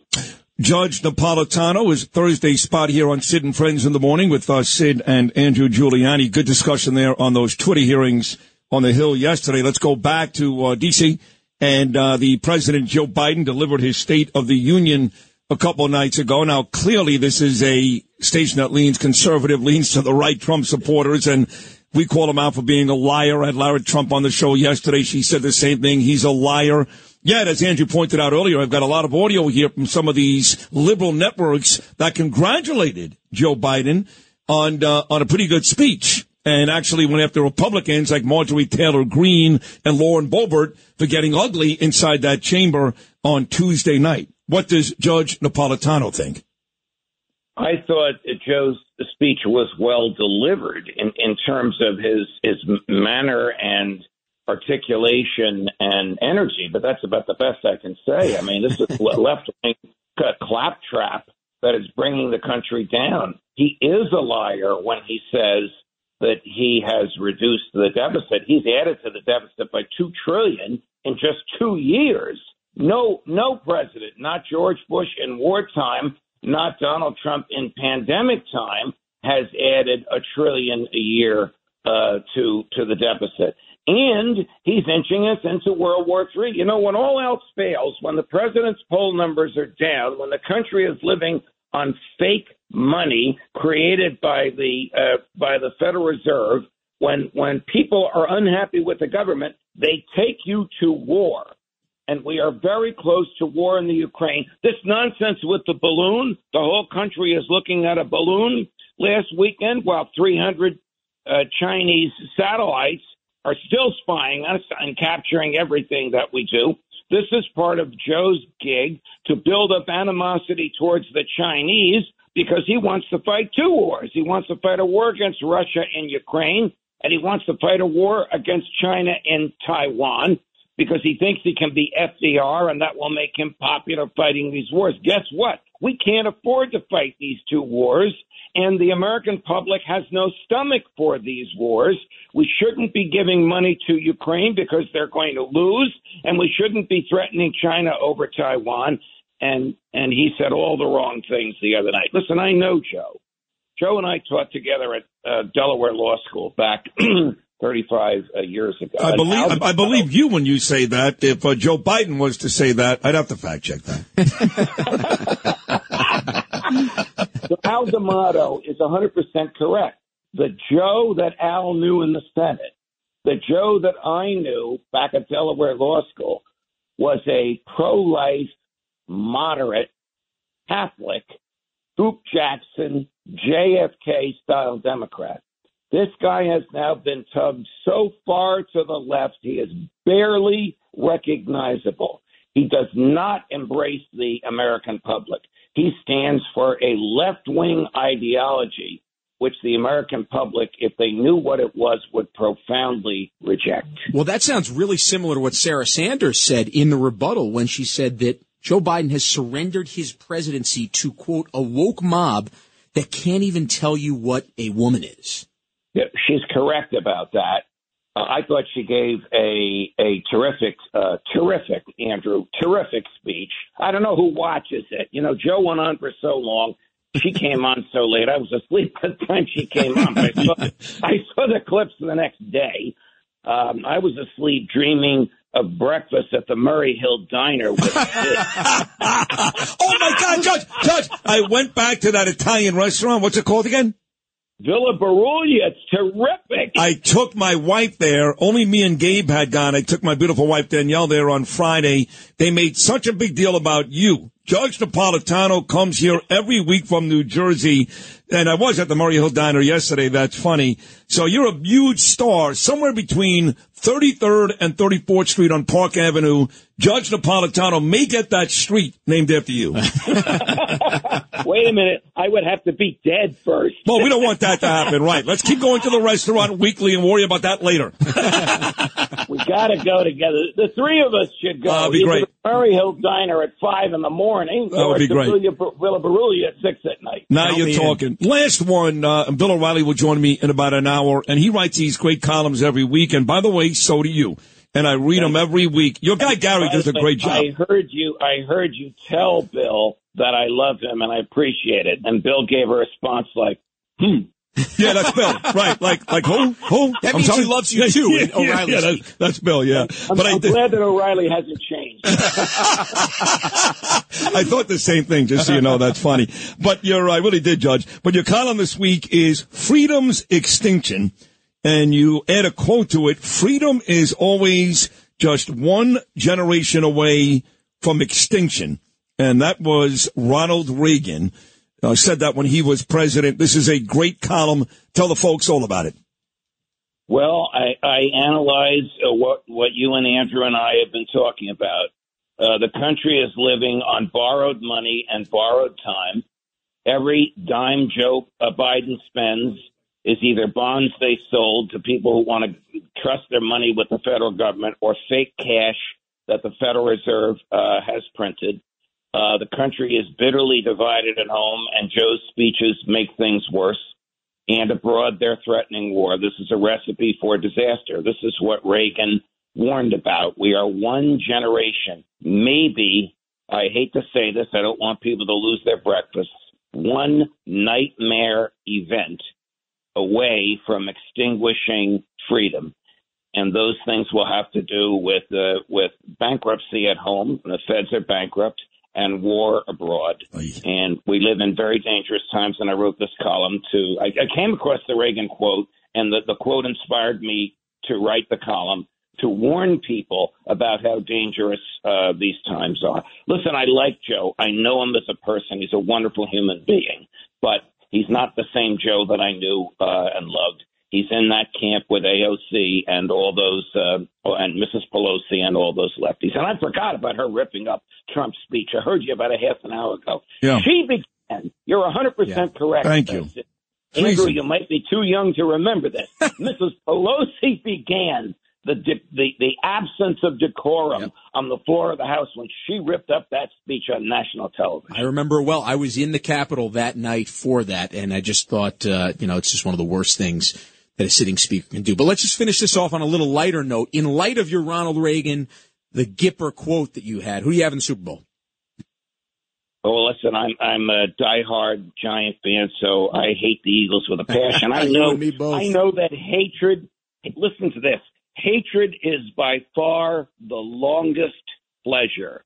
Men love and hate, Love that. but they detest at Yep. leisure. Yep. I detest the Eagles. Me too. but they're still going to win. I detest them too as a lifelong Giant fan, and I've been at the old Veteran Stadium in that 700 section, Judge, and experienced some really nasty stuff. I mean, directed at my mom, my father, but They're still the better team. I think they win on Sunday. Either way, you were great again as you are every Thursday. I'll try one more time with Bill O'Reilly, Judge. See how that goes, okay? You will get action. Andrew, it's a pleasure to be with you. Sid, I love you. All the best. I love you, too. What a great job he does. Judge Andrew Napolitano, 740 every Thursday right here on Sid and Friends in the morning. Big 8 o'clock hour to come your way. No Layton's going to come back. He's really good. 825 weekday mornings. The aforementioned Bill O'Reilly coming up at 840. He's very entertaining. Bo Dietl, my guy, live in studio, coming up at 905. Sid's take coming up at 940 and more. Sid Rosenberg, Andrew Giuliani. We are Sid and Friends in the morning. And we'll be back right after this.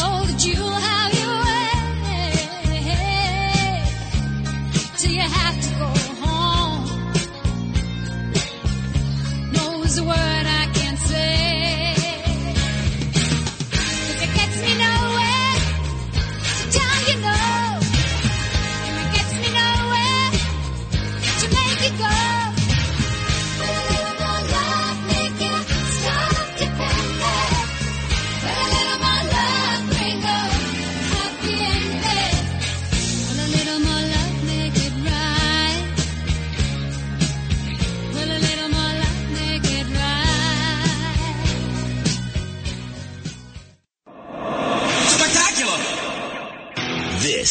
is Sid and Friends in the morning. No, I get by with a little help from my friends. Let's kick off even by lighting up.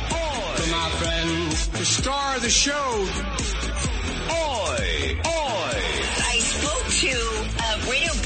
Broadcaster famous here in New York, WABC, Sid Rosenberg. This is Sid and Friends in the morning. No, I get by with a little help from my friends. 77 WABC. Introducing the Beatles again, may I point out that they'll be on our show, as I told our audience, for the next two Sundays. Next Sunday from Deauville Hotel in the Miami Beach show starring Hollywood's exciting Mitzi Gaynor. But ladies and gentlemen,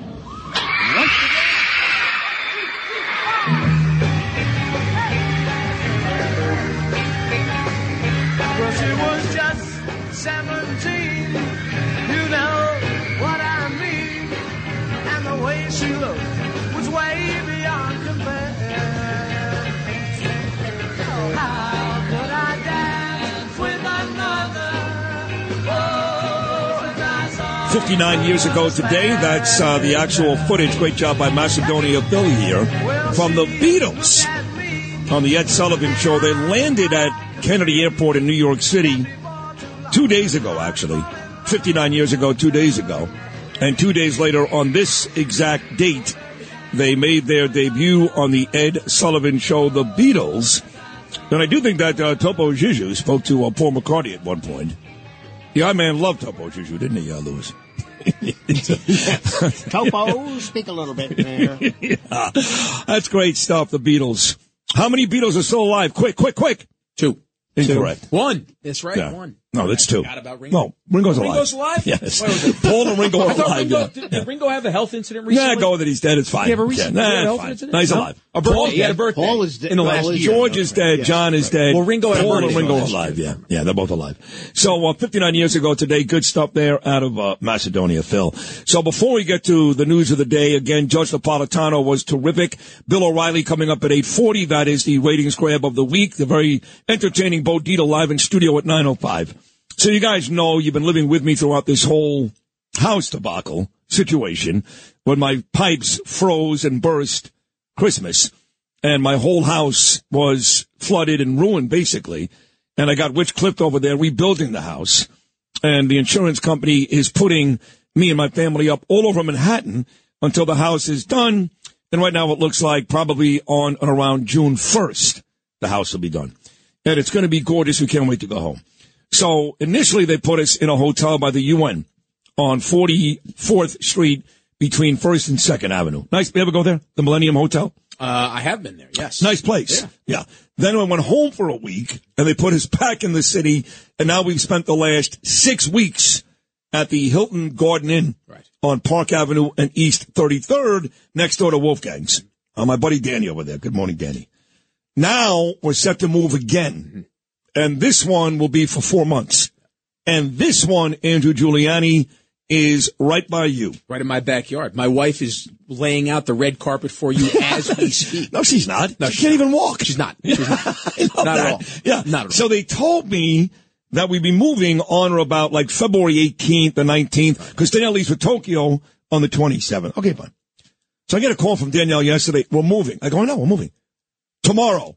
I go, that's my heads up. You got to pack the hotel room. You got to take the check over from the bank in Midtown to the Gateway Center in Battery Park. We're moving tomorrow. Now, to be honest, I'm happy. Yeah. Because we're living in one hotel room. It's a complete nightmare. They're wonderful people. They've done the best they can. You just can't do it. Mm-hmm. Two days, three days, not seven weeks. Yeah.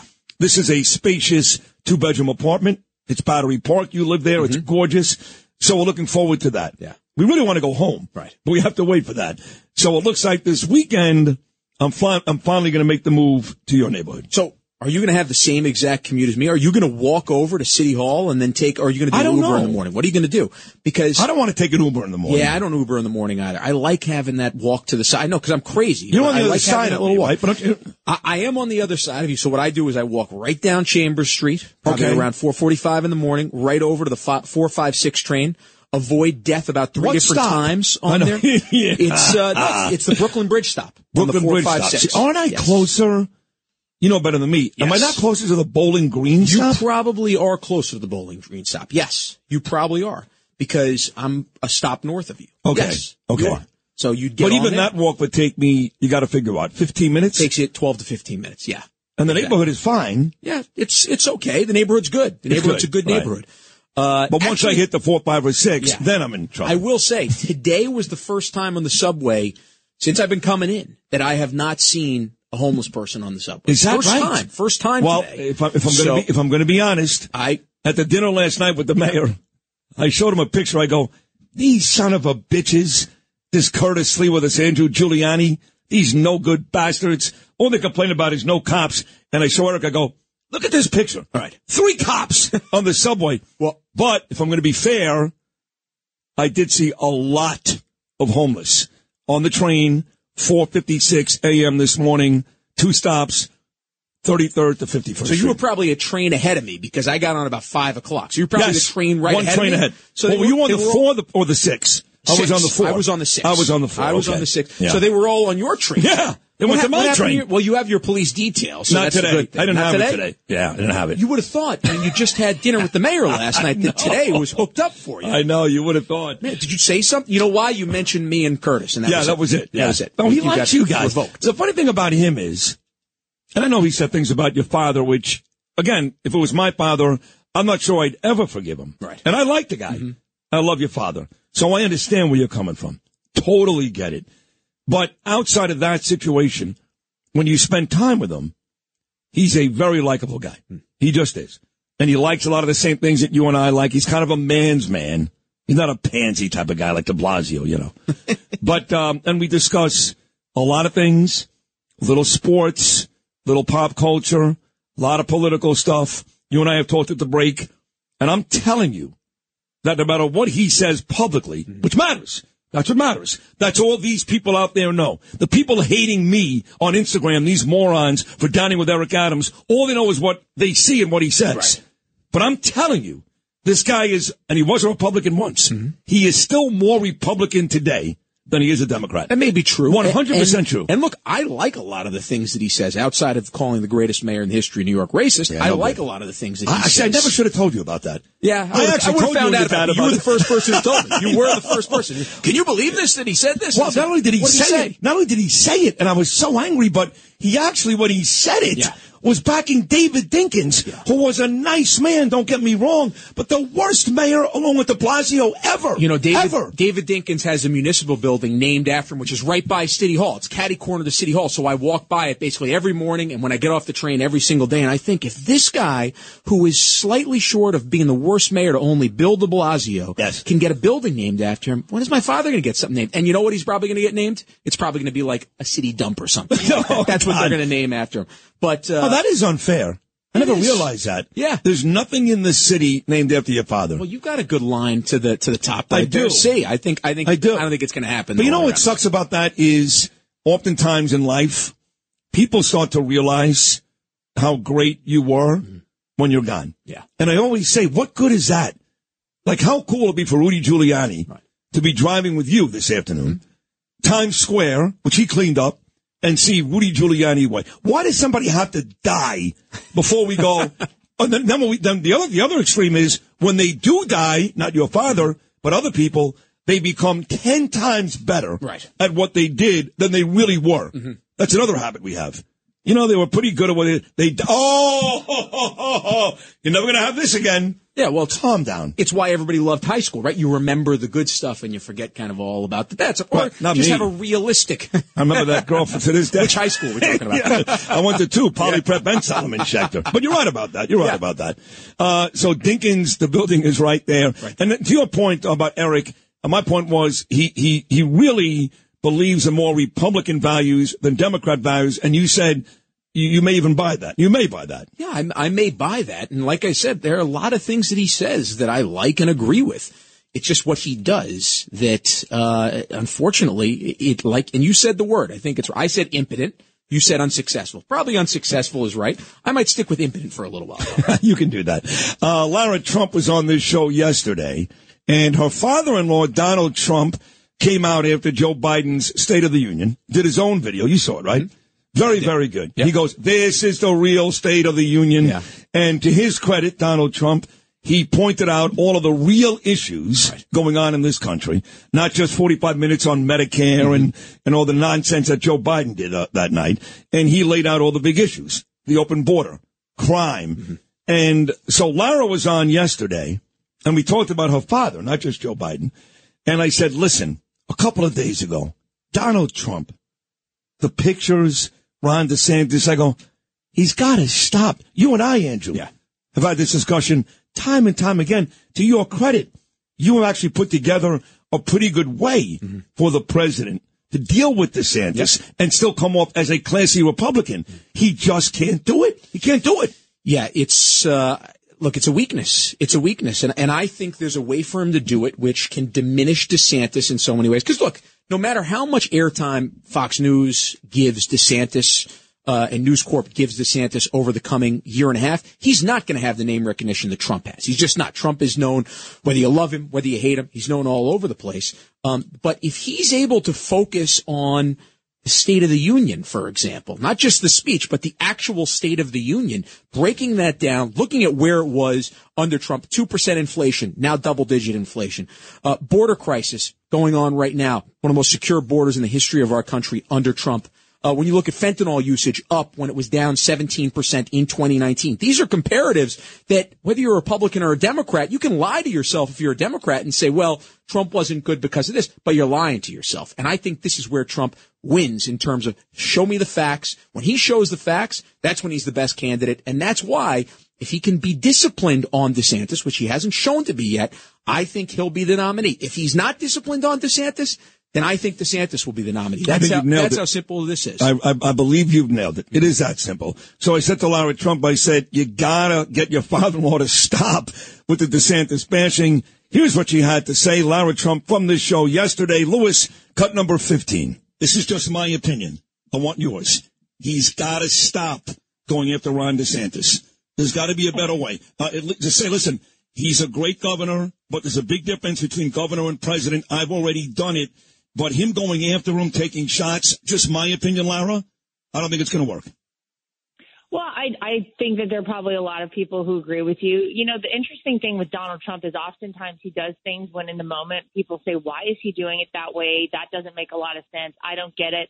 And then when you look back on things, perhaps it makes a little more sense. I don't know if this will be one of those things, but the truth is, you know, Donald Trump is the only declared candidate for president on either side of the aisle right now, but he's a guy from Queens and he likes to, you know, take shots at people if he feels like things have not uh, been done properly or maybe people haven't been as loyal as as they otherwise should have in his opinion and I think that maybe that's a little bit of what you're seeing there with Ron DeSantis. Now, whether or not that is the best strategy going forward, I, I don't know, but again, he oftentimes does things that people question in the moment and then when they look back they say, "Oh, well now it makes a whole lot Oh, that more fair. All right, fair enough. So a couple days ago, You should have cut that at the end of that, Phil. A couple of days ago, I was talking to Brian Kilmeade about President Trump, and he said, "Listen, President Trump, Andrew Giuliani, has another major issue, which is not really being covered a lot in the press, and that is donor money. Mm-hmm. He's getting his ass kicked. The I mean, the Koch brothers are done with Donald Trump. Other big donors, as you know, Andrew, they're done, and DeSantis is getting a ton of money. So I asked Lara Trump about that too. This is Lara Trump. Is she worried about the big donors leaving Trump and going to DeSantis? Lara Trump Lewis, cut number 16. Think back to 2015. Donald Trump funded his own campaign until he became the Republican nominee in 2016. And that was actually one of his strengths because he didn't have, you know, lobbyists, special interest groups. He didn't have anyone to whom he was beholden other than the American people. She's right. One big difference, though, is he got a ton of free airtime, not just on Fox News, but also on MSNBC, on CNN. Remember, they didn't think he was going to be the nominee, but they saw him as ratings gold, so they'd play him 24-7, basically. It was the Trump show, and I forget what the estimate, but it was like over a billion dollars of valued free airtime Trump ended up getting, which you think about that. I mean, raising a billion dollars, that's now the number for a presidential, but to get that much free airtime, uh, is kind of amazing. So that's the difference that between now and between 2015. Uh, again, even with that though, he's still going to go in with more name recognition than DeSantis. There's no doubt about it. Yeah, there's no, doubt. He uh he's in. Joe Biden, I keep hearing the last couple of days will announce he's in two at the age of 82 and already a vegetable uh in 2024. but to your point earlier, Andrew, you said, listen, there's a lot of people in the liberal media that are saying that Biden's speech on Tuesday, and I know now both Napolitano and Bill O'Reilly were impressed with his energy. I think you said the same thing. I don't care about the energy. He was in Hunter Biden's stash. That's he's a liar. It was a disgusting speech. He called out Republicans for all the wrong reasons. He congratulated Democrats for all the wrong reasons. The speech was gross. I don't want to hear about energy or all that nonsense. So Jonathan Karl is one of those guys who actually came out and said, to your point, Andrew, not just a good speech, maybe the best ever. this is that idiot Jonathan Karl on GMA, cut number five, pumping up Biden after that four hanger abortion on Tuesday night. This was a highly unusual State of the Union address, but this is one of the best speeches that Joe Biden has delivered as president. He came across as optimistic, hopeful. Uh, he seemed to be having a good time up there. And even when he was delivering some of those harsh attacks on Republicans, he was doing it with a smile. Not the name calling he's done in the past. There was no talk of MAGA, con- you know, extremist, ultra MAGA Republicans, uh, and the reaction to the from the Republicans, uh, at least the backbench Republicans who were heckling him and jeering him, played exactly into his message. They made the contrast. He was able to, for a moment anyway, George, portray the Republican opposition as a bunch of angry hecklers, uh, people that, uh, that that were bitter and rude. You know, sad thing is when Jonathan Karl goes home at night, he looks himself in the mirror and says, I am an independent good journalist. That's what he says. You think he says that? I think he says that to Uh, himself. I think every single day, like the SNL skit, Pat. He's Yeah. like, Pat, Eh, I am an independent After good he- journalist and people like me. After he collects a check, he's Right, of course. Yeah, yeah, of That's, course. That's exactly could- right. How could he think? I don't was a know. good I mean, come on. speech? It was it was Ridiculous. such it was such a And- disaster. And by the way, from an energy level perspective, I think the reason why so many people are impressed is because he completed it. The bar is so low. That's for him, true. right? That's true. It's like, oh my God, he completed. It. They're they're waiting and they're saying, actually, I, I with a friend. There was a, a bingo game that you could play, State of the Union bingo, and they were playing it. I was taking notes and watching the speech, but they're playing the bingo. And some of these things were like, is he going to stumble on the stage? Is he going to forget Right. somebody's name? Which, by the way, hit as you played Uh, three or four So times. It's a very low bar when it comes to Sleepy Joe. So one more. The Super Bowl is coming up this Sunday, and his uh, dopey wife Jill, God God love her, uh, Doctor Jill, Doctor what nobody knows, after she made out with uh, Emhoff on uh, right there in the chamber, which was really weird. So, I mean, she's tongue kissing the guy. And Biden's like, uh, who's, that, who's that guy back there? Take off my uh, hand up my wife's ass. So I remember that woman. She came in to me. So then he goes, uh, Jill is a big Philadelphia Eagles fan, and she's going to the Super Bowl on Sunday in Arizona. Eagles right now a one and a half point favorite over Kansas City. And I'm sorry, everybody knows. First of all, the Super Bowl is on a Sunday, never a Wednesday, never a Wednesday. but, but you got to know it's the same week as when you're making this speech, except for Joe Biden. This is unreal. Cut number three. By the way, Chief Justice, I may need a court order. She gets to go to the the game tomorrow, uh, next week. Tomorrow, yeah, I have week, to right. stay home. Got to work something out here. Yeah. So the game is not tomorrow or next week. What would it's you- this Sunday. What would he need a court order for, by the way? what so does that mean? To change the game to a Wednesday? I guess he was trying to be funny.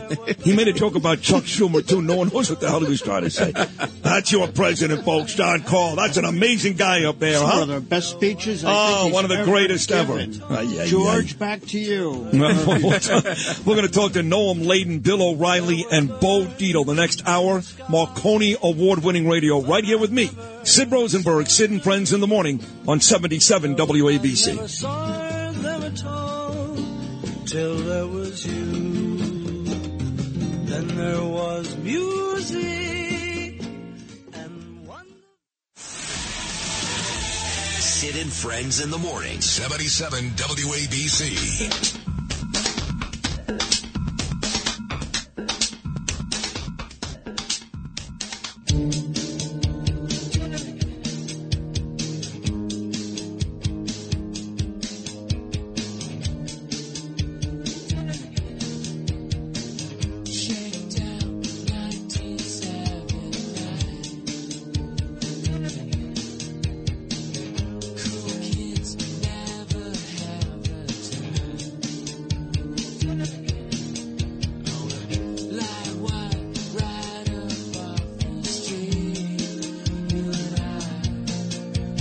Smashing Pumpkins, 1979. Bill O'Reilly, Bo Dietl coming up next. I've been offered to grace the cover of another magazine, but I have to have that discussion with you, Lou. We'll do it in the nine o'clock hour. Okay. Don't ask any questions Am I- yet. That's quite a hanger there for I know. those listening. Uh, TSL, I mean, time spent listening. I, right. can't, I can't wait myself. Yeah, Jeez. nine twenty-five. I'll bring that up. It'll be my third magazine cover in the last two years.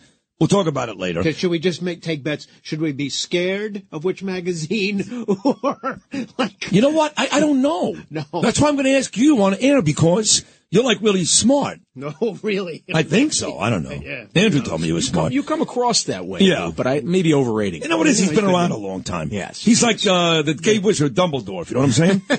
anyway, Noam Laden is here with his. Uh, Noam, what's going on, brother? Uh, Sydney, uh, Andy, good morning. Good you, you don't mind if I call you Andy, do you? No, I've been called a lot worse. He, by the way, his mother, Donna Hanover, listening right now. Right. She just said, "Who's that schmuck that just called our son Andy?"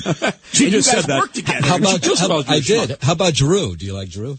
Uh, I, I don't care. I I, call really him don't. I'd actually- get I actually call so him that much once in a stuff. while. Yeah. I'm going to call you Andy because that Yeah. seems to annoy you just a little. Perfect. I love it. I'm, I'm angry now. I'm going to go punch somebody for the next 20 You know, like Chris uh, Cuomo. Sydney, Andy, I had this whole expose ready for you on uh, the villages. You know that uh, that community in Central Florida. This whole expose, but I'm going to put it off Yeah. because I had this moment yesterday here at the station. We have a bathroom that's down the hall that's used by everybody. It's a single bathroom. It's not a you know. You mean the one Oh, right here? yeah. Yeah, one right here. This is, by the way, Yes. you know, I never use this bathroom Wait, because oh, that's it- so not true. It is not. no, it is. I it only is no, no, not no, no, no, no. true. Hold on. I only make pee pee. You, I've never Okay, once made duty in that bathroom because it is connecting between sales and here. So I'll go make pee and the green room. Right, Curtis Sliwa goes in that bathroom. Oh, now I the don't wanna know. smell that Never- comes out of that never thing. smelled they got a, like it. That's worse than Starrett City. Well, never. I, I think he kills a cat in there. When yeah. That's terrible. Well, you lead me to my story because uh, the way you know is if the door is closed, right? You don't go in, right? If the door is open a crack and the lights on, you're like, okay, good to go. So Uh-huh. yesterday, Oh, lights on, doors open a crack. I'm like, hey, good to go in. Oh, I no. open the door No. and there's Sydney peeing. Oh, that's true. I forgot to lock the door again. Yeah. never- and he doesn't Yeah. flush. He I doesn't don't flush. flush. And so I don't- you put the seat up the at least. I don't even do that. You don't no. put the seat up. Oh Yeah. my goodness! I mean, you I'm- and Sliwa I'm competing. terrible for, like that. And You yeah. know, you know, it's Oh, funny to your goodness. point. He's my an animal. my uh, my beautiful wife Danielle, Nan, Nana, our uh, basically raised Danielle. And I miss her desperately. So she lived in a small apartment in Brooklyn, and the first time that Danielle brought me over to see Nana, Nana, made dinner for us, you know, and it was a small apartment, so the kitchen was maybe no ten feet away from the bathroom. So I get up at the end of the meal. I go, excuse me. Probably didn't even say that, to be honest. I just get up and I go to the bathroom and I leave the door wide open. I'm standing there, you know, doing my thing. And I hear, I hear Nana going, is he making with the door open? And the, Danielle's like, yeah, that's my guy. I, could, I have a story similar to that. Uh, Phil Boyce, do you remember her, the program? I know at Phil ABC, well, right? Yes. He had hired Gosh. me. Yeah, he had hired me many years ago, and I was maybe a week into the job, and we had the same similar bathroom setup. And he didn't lock the door. And I walked in, and there he was. and I thought, "Oh my god, I'm gonna lose my oh job."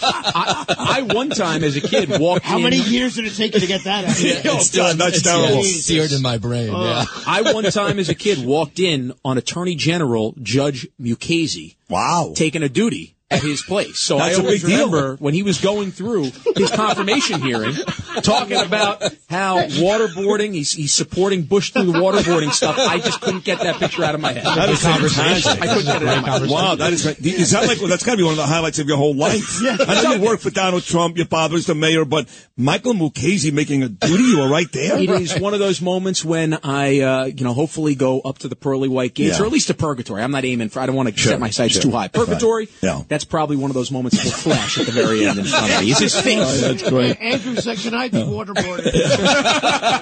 No, my God, I tell you, you're doing such a great job with these uh, these morning stories that I've now made the decision. Yeah. Much like Curtis Sliwa three times a week, and I know you don't want to do this I because did it's say added that. No, I like doing it. You're on five days a week. All right. Congratulations. Wow. Congratulations. Big time. So there it is. No Like now. All right. He's still mad at me. yourself, He still claims that I got him fired for Juliet Huddy many years ago, and the truth is he's right. Uh, Traffic and Bill O'Reilly are coming up next. Right now it's time for the 77. WABC, it was actually uh, Craig Schwab. Minya, he's not here. I'll blame it on him. What's Bill Boyce? Bernie, Bernie fault. Oh, God rest his soul. Minicast clip of the day. Get the whole story in under 10 New York minutes. Down the bathroom right Download and subscribe wherever you get your podcast. Today's minicast is from my dear friend John Catsimatidis, Cats at Night. What a great show. 5 p.m. every weeknight. Of course, he does that great show Sunday mornings too, the Cats Round Table at 8. But on this show last night, John was talking to Senator Al D'Amato.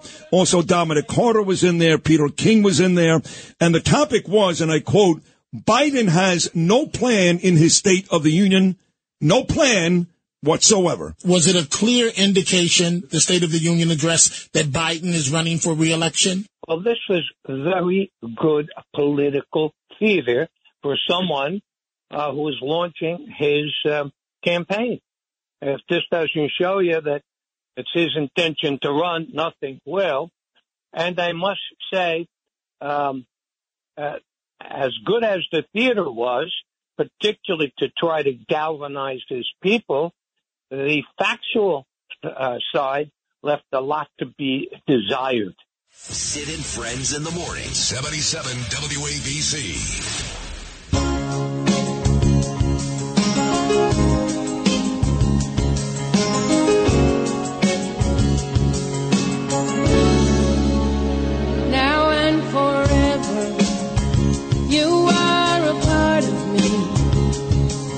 And the memory cuts like a knife. Didn't we find the ecstasy?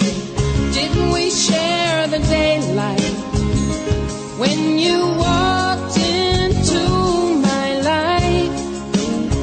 Now and forever, I'll remember all the promises. Happy birthday to the great Carole King singing here now and forever. 81. Believe it or not, 81 years old today, the great Carole King. He was the best. He still is the best. He'll always be the best, whether it's 9 p.m. right here weeknights on WABC or his own website, which I got to tell you is the best. BillO'Reilly.com, his interviews, his TV, his, uh, his columns, amazing columns every week. And then, of course, his killing series. I'll tell you a funny story, Bill. I, um, I went to the NBA store last week to buy my, uh, sneakers for me and my son to play basketball. And I got on Fifth Avenue. I was there too early. So I was, had to do something. So I walked a couple of stores away to the Barnes and Noble and uh, started looking for my book. They had one copy. But I did notice as I walked towards the humorous section and I saw one copy of my book, Bill O'Reilly books all over the place. and people actually standing there, Bill, on a Sunday morning, perusing through your book. And I had to do my best not to say, see that guy? That's my friend. Well, they should reorder about uh, 200 of your books um, right away, and I appreciate that. You know, the backlist on all the uh, 12 killing books. Um, that means that all of them are still in print, and all of them still sell. Um, Beginning with Killing Lincoln, and I told my urchins, look, long after I'm gone, these books will still annoy you with my name. They'll still be around. Um, and of course, we have Killing the Witches, we're writing now, The Horror of Salem, Massachusetts, which I think is going to be a big book. It'll be out just before Halloween. Wow. Yeah, and it's uh you know another one of these you think you know what happened yeah. when the pilgrims came over on the Mayflower. You don't know. well, you'll know now. Have you gotten a, uh, in Killing of the Legends, did you get a spike in that when tragically Lisa Marie Presley died two weeks ago? A little bit. Um, it's a constant sell now after uh, four months. Is it five months? Five months now. So uh, the way the book uh, business goes, the stores um, keep the books in uh, stock for a certain amount of time, and then they uh, replenish with new books. Um, so uh, there wasn't that much interest in Lisa Marie Presley in my zone, um, even though she is featured, and I felt very, very sorry for her Yeah. in Killing the Legends. I mean, the, the girl had just. I'm not going to say it was a horrendous upbringing because she was indulged and she had everything she wanted, but it was chaos all around her. It was. Oh, what a great book. Killing the Legends. John Lennon, Elvis Presley, and Muhammad Ali. Folks, you got to get it. Uh, one of the guys that doesn't belong in that book, although very popular and, and a president, which is pretty big deal, is uh, Joe Biden. I've listened to everybody. The liberal networks tell me it was one of the greatest speeches ever. Of course, the other side, maybe the most divisive, worst speech ever. Some folks somewhere in the middle. Well, his energy was good, but he still lied. For me, it was horrendous. Horrendous. He lied about everything, even in trying to, you know, kind of uh, underline things that the Democrats have done well. He lied there too. So I, you know, again, energy, all that stuff, terrific. I'm looking for something, some substance. I found none. What about you? Well, I look at it from a historian's point of view right after the first day. I mean, I did my analysis on WABC right after the State of the Union with Rita Cosby. It was nice of Rita to have me on. Um, but then I step back and I look at it as a historian. The most frightening part about Joe Biden's speech, and this is absolutely true, is that he believed every word of it. Really? He believed every single word that he said. Now, well, then let me, no, no, let me tell you something. So if that's true, Yeah. then all these years that you're telling me that, you know, listen, the guy's losing it. He's not all there. And I say, well, wait a second, Bill. I think he's evil. If he believed that garbage, he may be more evil than you've given him credit for. He's delusional, Sid. Okay. He's delusional. Okay. Okay? The man cannot process information anymore. That means he can't sit in a room with a bunch of people and put forth solutions to the border or to inflation or to violent crime or to fentanyl.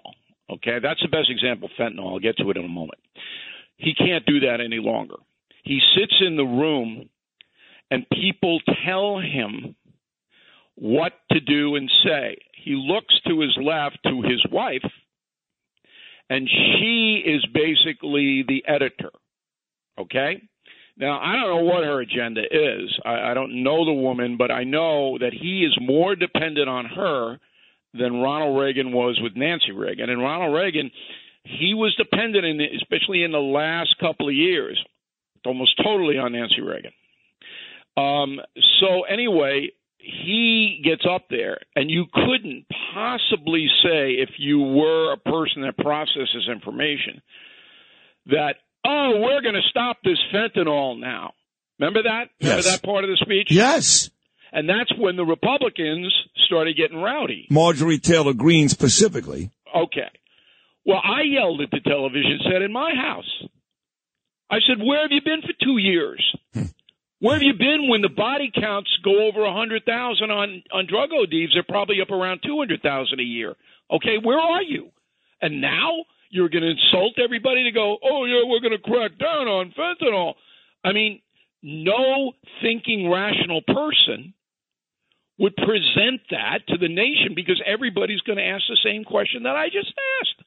Where were you for two years? Right, like they were screaming in the chamber. They were screaming, "It's your fault." That's right. Now they should not have done that because you have to have a respect for the office of the presidency. You don't have to respect the man. Now I was on News Nation last night. You'll love this, and I want everybody at WABC to go over and watch. We'll have it on uh, the No Spin News tonight, and we'll have it on uh, Common Sense on WABC. So Chris Cuomo screaming about the incivility of the Republicans, and he's right in the sense that you should not do that. You wait until after, and then you lay out. Mar- Marjorie Taylor Greene is interested in Marjorie Taylor Greene. All right, she knows she'll get attention. That's why she does this. Not looking out for the country. She's looking out for herself. You shouldn't do that. Okay. However, when Cuomo said that, I said, You're correct, but it was outrageous. That was outrageous. And then he admitted it was, and then said, But the Democrats aren't as bad as the Republicans. And you know what I hit him with? I hope I hope you hit him. I didn't hear it, but I hope you hit him with one of the most treasonous. Forget about outrageous, nasty. One of the most treasonous things I've ever seen. Bill O'Reilly, Nancy Pelosi ripping up Donald Trump's speech two years ago on national television. You're a genius. Thank That's you. exactly what I hit him with. Good. Good. Boom. Okay, and it's one of those things in a television debate where it just boom, it was over. You know, it was like the bottom of the ninth home run. That's it. Right. A Thank you for coming. Right. And I go, Are you kidding me? Speaker of the House Nancy Pelosi insulting the country, not just Trump. She insulted the entire country. Of course, the, the partisans, and, and there are partisans on the right who think Marjorie Taylor, whatever her name is, is the greatest thing, okay? Um, but the partisans on the left, they go, oh, no, that's acceptable. It isn't acceptable. No, no. I like when the Republicans go, because I said the same thing. I said, well, wait a second. You can yell about Marjorie Taylor Greene or even the way Mitt Romney treated George Santos. But at the end of the day, at the end of the day, their response is, well, we're supposed to be better than that. And I said, well, the truth is, you're not. Well, number one, never say at the end of the day because it's all day long. right? It's not at the end of the day, it's all day long. Many, perhaps most of our elected officials are narcissists. They only care about themselves. There was something else in that speech that everybody missed except me, which is why um, I don't even know what I'm going to say, which is why. I'll say it. You're the, you're the it. best ever. I'll say I, it. I didn't miss it because I'm a historian. This was a key, and it just floated by, past everybody. Talk about if you want to boo, this is what you boo. At the end of the speech, Biden said everybody should be in a union. Remember that? Yes. And everybody should have a living wage. Yes. Not a minimum wage, a living wage. That is right out of the Marxist handbook. Yep. So, who would decide the living wage? Who would decide what you make, what I make? Not our corporations. The government would decide the living wage. Mm-hmm. That's socialism. Again, does Biden understand that? No, he does not. But he did tip it off when he, he said earlier, I'm a capitalist. That set up this outrageous. When you look at a president of the United States saying everybody should have a living wage, and the code is that the United States government is going to run the private marketplace, that's frightening. Now, it's not going to happen. It's not going to happen, okay? But Biden is down with it because he's so delusional, he doesn't understand it. But Susan Rice understands it, and the people who pull the strings behind the scenes in the White House, they understand. Yeah, Barack Obama, the rest of those crew.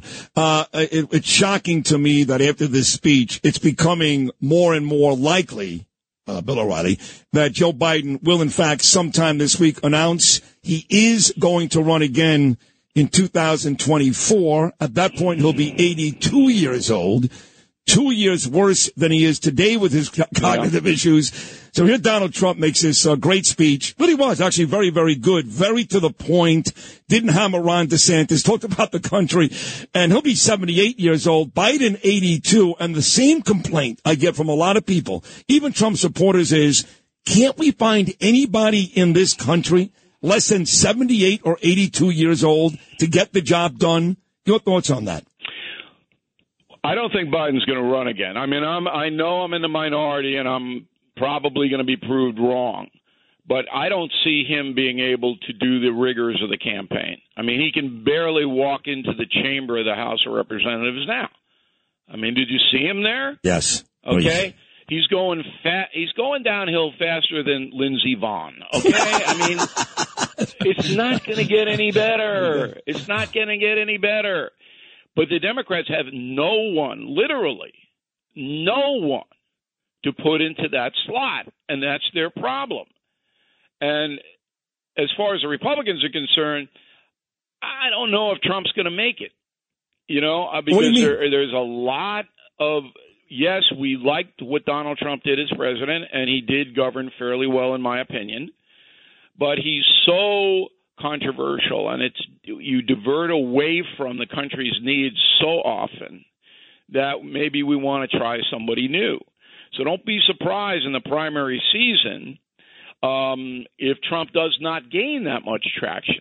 Now he is formidable and certainly wants wants it. Um, but you know, this is going to be a really fascinating year, 23. And remember, by this time next year, we'll already have three primaries under our belt. Right. So it's coming up fast. Wow. This is going to be an exciting couple of years, no doubt. Uh, but the real excitement comes our way on Sunday from Glendale, Arizona, where the Philadelphia Eagles will take on the Kansas City Chiefs in Super Bowl 57 on the, on the yearly basis. Bill, you make these picks with me. You've been very, very good. Bill O'Reilly, who wins the Super Bowl? Well, I'll be there. Oh, you are Um, going? Yeah, I'm going to frighten everyone. Um, if Rihanna sees me, she's not going to perform. So I might, I might have a shroud over me. Um, yeah, I got to go in, and do a lot of business there, and I mean, we're we're red hot here. What, at when, are you going? Tomorrow? When are you leaving? Tomorrow? Uh, Friday. Friday. Yeah, tomorrow. Yeah, tomorrow's Yeah. Friday. Yeah. I don't even know what day Yeah, it is. I'm delirious. So I'm going to be there, and uh, here's the uh, don't bet the game. Okay, don't bet the game. And I mean, ten, twenty bucks with your friends, fine. If the Philadelphia quarterback Jalen Hurts gains more than 80 yards on the ground running the ball, Philadelphia will win because they'll keep the ball away from Mahomes in Kansas City. But this is a game where both quarterbacks could get hurt in the first three minutes of the game. Just like San Francisco, I mean, they were going to put Nancy Pelosi in to play quarterback. they didn't have anybody else. No. Everybody was wiped out. Yeah. Uh, these games are so intense, and both uh, Mahomes, brilliant athlete, and and Jalen Hurts have been hurt this year. And the monsters that are coming and trying to tear their arms off Yeah. know that. Yeah. And I'm gonna when I get out to Phoenix, I'm gonna try to look up Kevin Durant. Okay, and that was the best thing the Nets could have done. That's what I said. Guys. That's what I heard said. it. Yep. I heard it. And here's the thing. I know we're up against the clock. You cannot give these guys eighty million dollars and control them.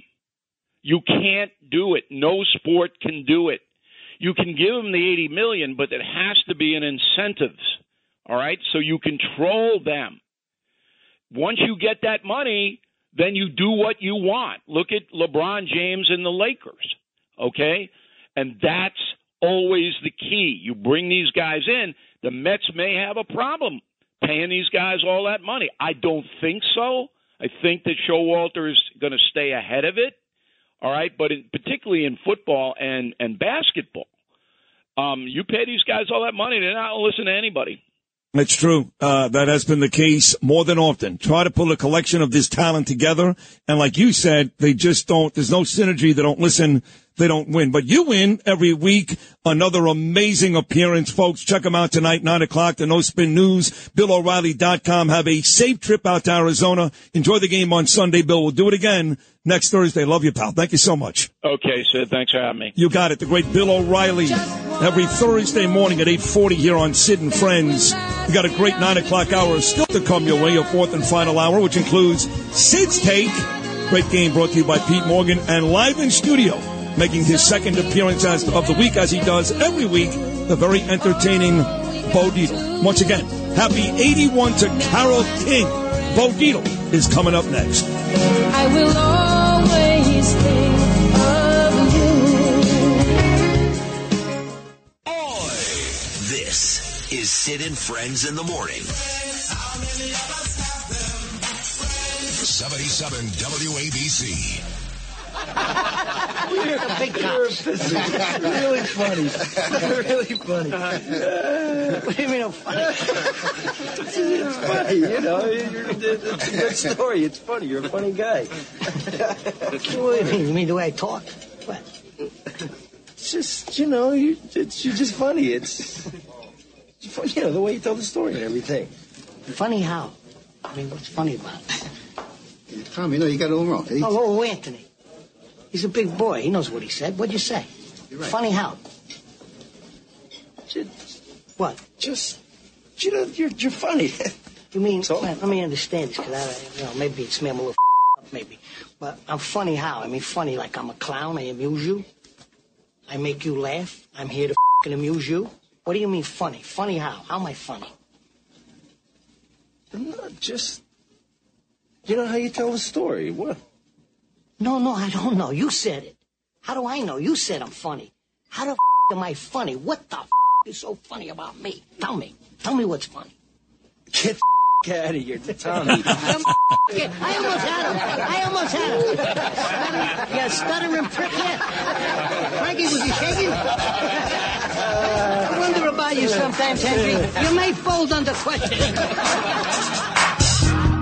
Oh, that is great stuff. That is uh, Joe Pesci, Goodfellas, and we played that for two reasons. First of all, it's because Joe Pesci turns 80 years old today.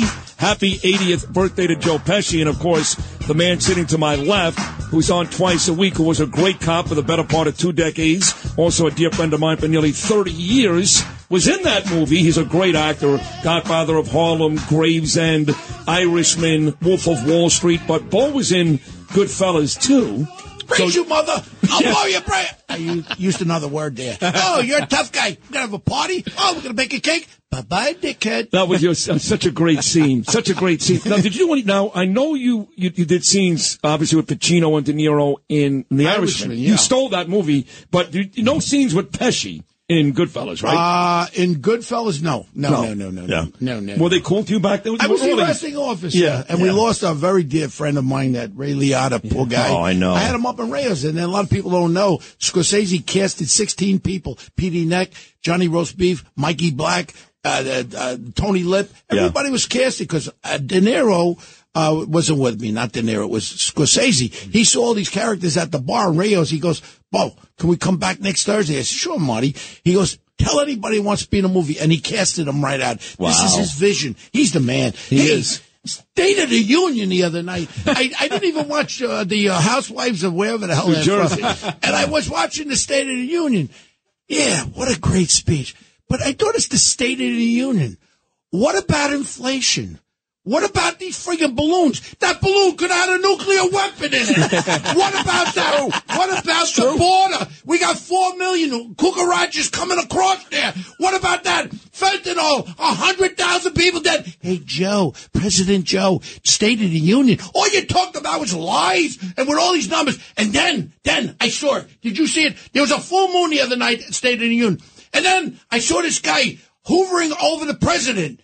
He was a friggin' werewolf. Oh, the you see him? from Texas. Look at him. Yes, yes. Look at him. Look at him. If he ain't a werewolf, I I don't know. my eyes are burning. I oh, can't. I can't Al look anymore. from Texas. Look at him. Uh, I He's a can't- I I friggin' can't do it. I werewolf. can't do it. He was trying to jump him. And And then our girl, our girl there, what's her name there? Maxine Waters wearing James Brown's ex-wig still. Why don't you buy a new wig and give James back his wig, man? Oh my God. What a, what a scene that was that other night. State of the Are Union. you now? Are you remorseful, Bo? After watching that Tuesday night, do you have some remorse that you voted for Joe Biden and continue to say bad things I about Trump? I didn't know. vote for Joe Biden. and you want us to know something? Stop that bull crap. You know exactly what I'm talking.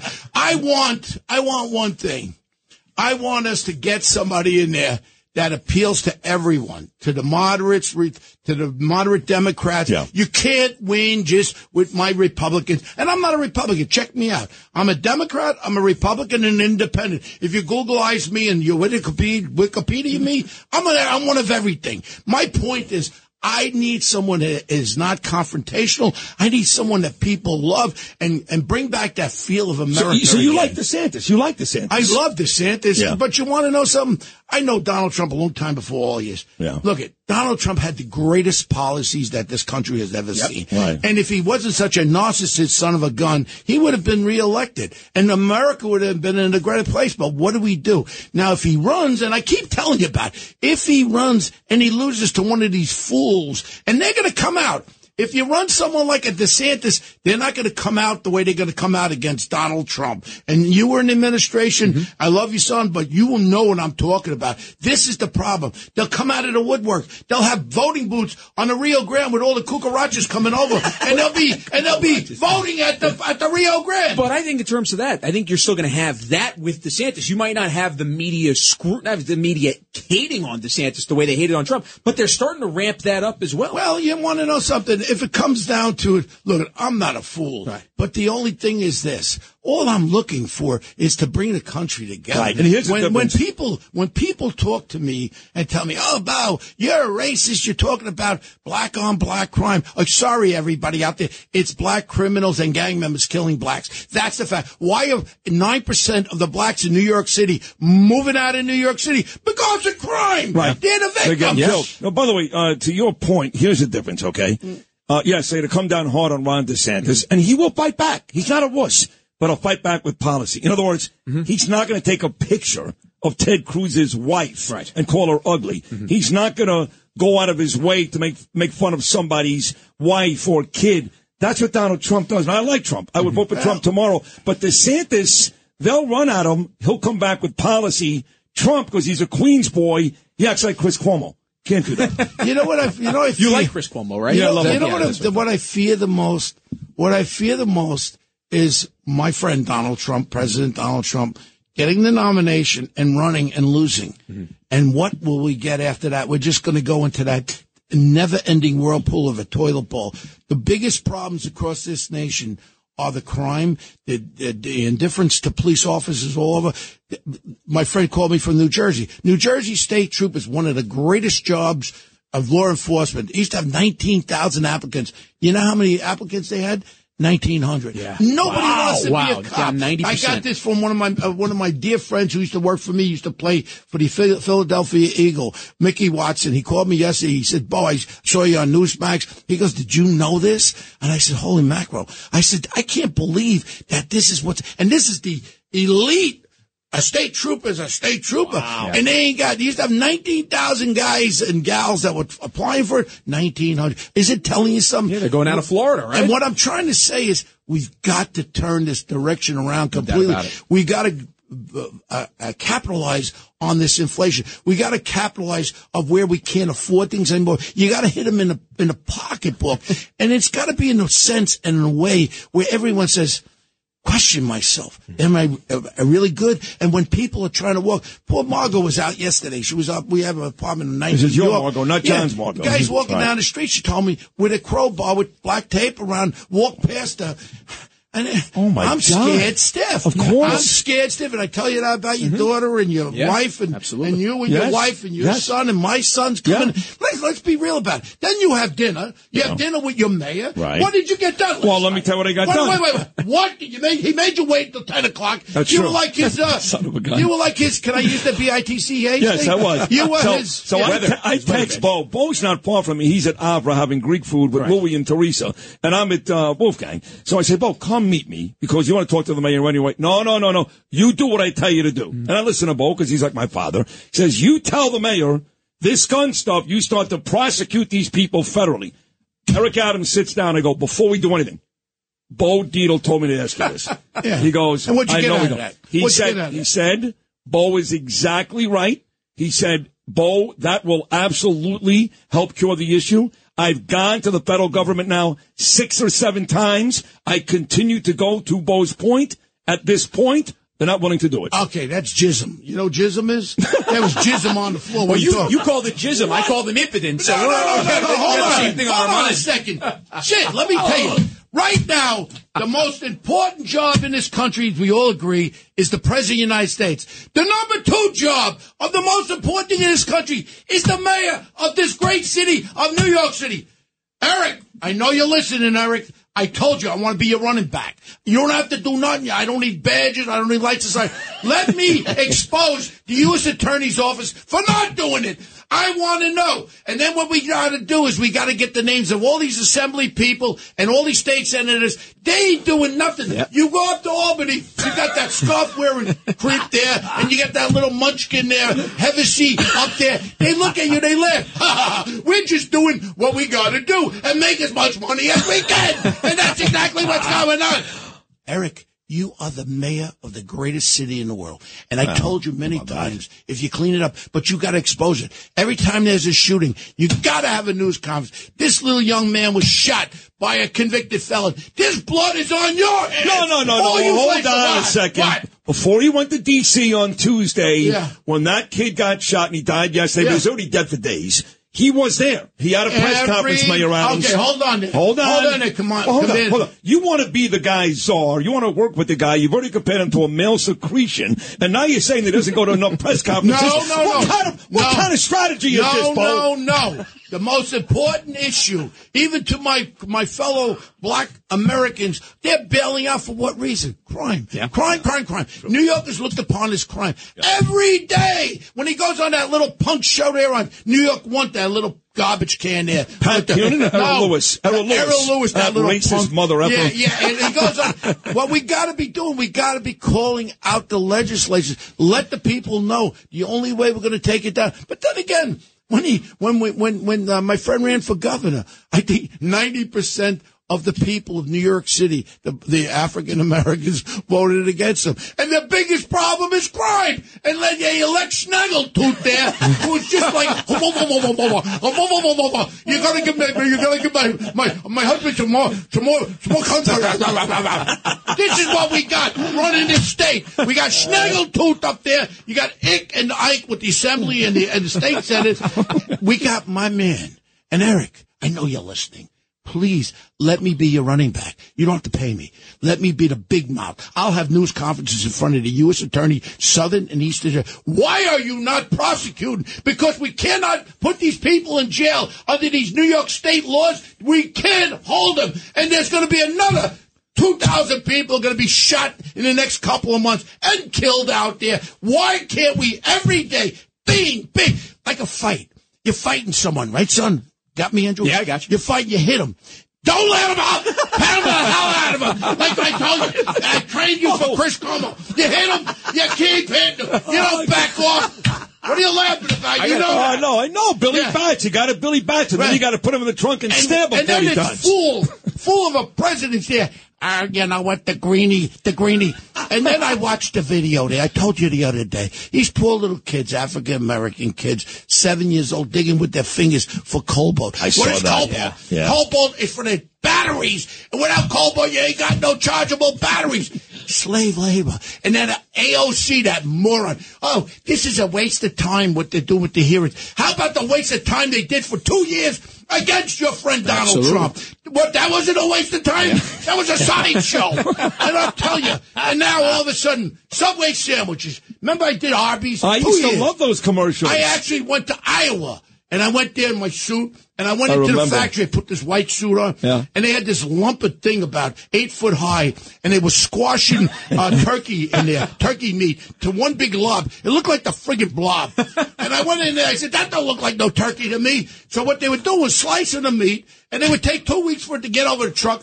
And they put it in the refrigerator in the, in the, in the sandwich place. So I used to interview the people. I said, well, how long do you keep it? Oh, till we sell it. I said, doesn't it get the smell? I put cold cuts in the refrigerator. It smells like the refrigerator. Oh no, when you put mayonnaise or mustard, you can't smell. That's what it was. Now, all of a sudden, my guys in Subway, now I'm supporting Subway. What, you Subway. you doing the commercials? I'm going to do commercials with Subway. There we go. You know what they're doing now? They're taking and they're slicing the meat fresh. There you go, Subway. Well, If you, know, want it kind, it kind of reminds me of like the Subway 4 train where the passengers get sliced. kind of the same thing. But I'm very similar. I'm very, Very, very I'm similar. very happy that Subway has realized slice your meat fresh, Yeah. and then you don't smell like a friggin' refrigerator. I got to tell you, whichever coach decides to have you come and give Oh, the he's the pregame speech, they're going to win the He's Super a- Bowl. That's yeah. my prediction. Both they need to come he has- bring you in. He has If it's become a Andy Reid Nick combination. Sirianni. He's become a combination of Knute Rockne and Sam Kinison. Yeah, and Right don't here. tell me I'm the combination of, of Jeremy, uh, uh, what's his, Ron Jeremy.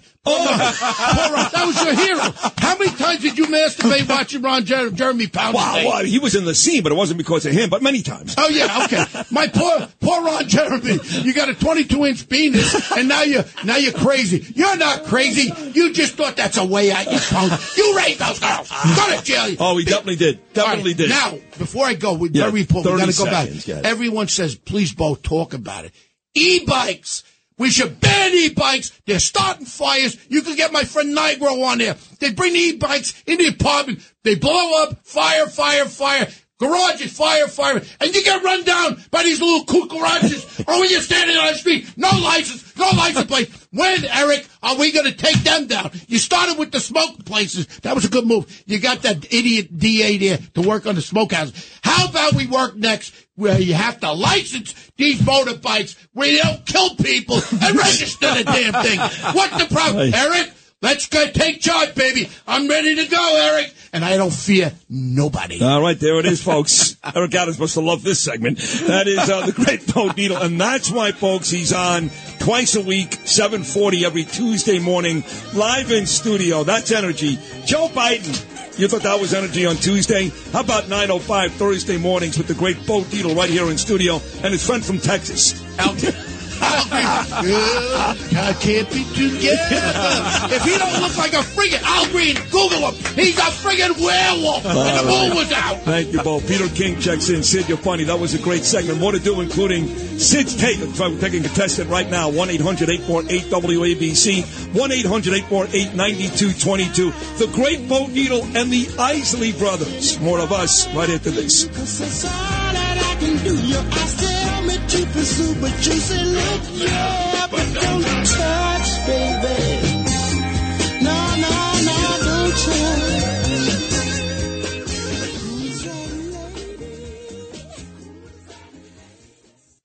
This is Sid and Friends in the Morning. Entertaining and informative. 77 WABC.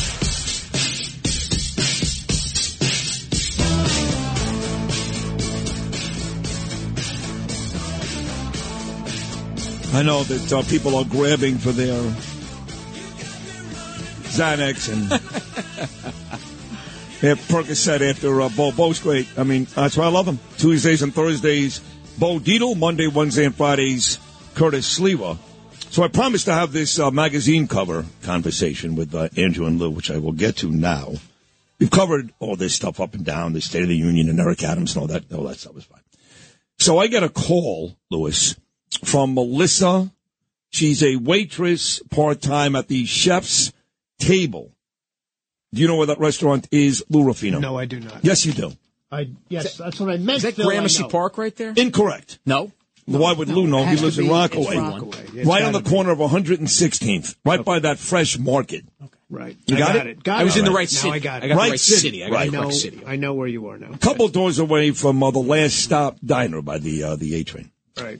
So, uh, but she also serves Melissa. She does a podcast. She does some newsy things. In fact, when Joe Murray, my good friend, the attorney, has his annual Christmas deal, which you've been to, Lewis. Yes. She covers it. And, uh, I co-hosted this year with uh, Joe Causey, some other guy, I forgot his name. It doesn't matter. It's a wonderful event. Raises money for diabetes, juvenile diabetes, autism, all that good stuff. And this year, he's going to involve the Dyspraxia Foundation, spotlight from me, Danielle, and Gabe. I love Jim Murray. He's a great guy. So anyway, so she uh, she covered that event. So re- she reached out to me a couple days ago, and she said, uh, "Here's the deal. I'm working with this magazine, and I know you've done magazine covers in the past. I've done two. Iron Man, where I show off my uh, veiny muscles, and um, the FLG magazine shoot, which I did with Joseph Abboud a couple years ago, which was amazing.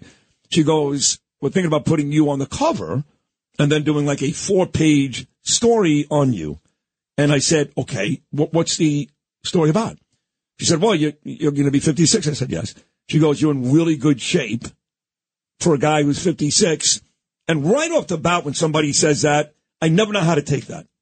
Like I know it's complimentary, but what do you mean for a guy that's 56? So me, because I really am messed up. Like I have so many issues. I go, let me tell you something. Oh, you, you didn't just attack her. Lou, attack her. I ripped her head off. I go, you sound like Bo. Yeah. I go, how about a guy 25? I go to the gym. She goes, Sid, Sid, I'm a, I'm a fan. Oh, Calm down. I go, I go to the gym every day. I see 20 year old kids. They don't look half as good as me naked. Not half as good. so you look at 25 year old kids naked? Yeah, I probably should have said that. Yeah. Yeah. So, um. So while she was talking, she had her cell phone and was going Right. nine one She goes, no, no, no, we, we, we, no, no, I love you. You're great. You look great. You sound great. We're going to do this. So if it's a four page thing in there, Yeah. then they probably want to come in and take a picture of like Lou and Phil in the background, maybe even me in there, and Yeah. then get a couple of quotes from us. Right. So, Phil, what would you say for this magazine as a quote? Is Phil even there? He's not even there. That's what he would say. Nothing. Phil was He's scared. He, Yeah. he was scared of what nothing- magazine Yeah. it was going to No, be. but she goes, she goes, well, come to your house and we'll do the photo shoot. I said, I don't have a house right now. come back in June. You better have a waterproof camera. Yeah. So she goes, well, we'll come to your hotel. I go, no, you won't. You're not coming anywhere. She goes, well, we can do it at the Grimaldi's location at the Limelight. There you go. There you See go. that. That's so I said yes. Yeah. So that maybe that's why this guy Frank called me last night. I don't know why. That's probably it. Right. So now I go, what magazine is this? She goes, let me tell you something. I go, is it just online? Because most magazines today are just online. Right. I hate those. Like when I'm in the New York Post, which is often, I go to the online. Why are you smiling?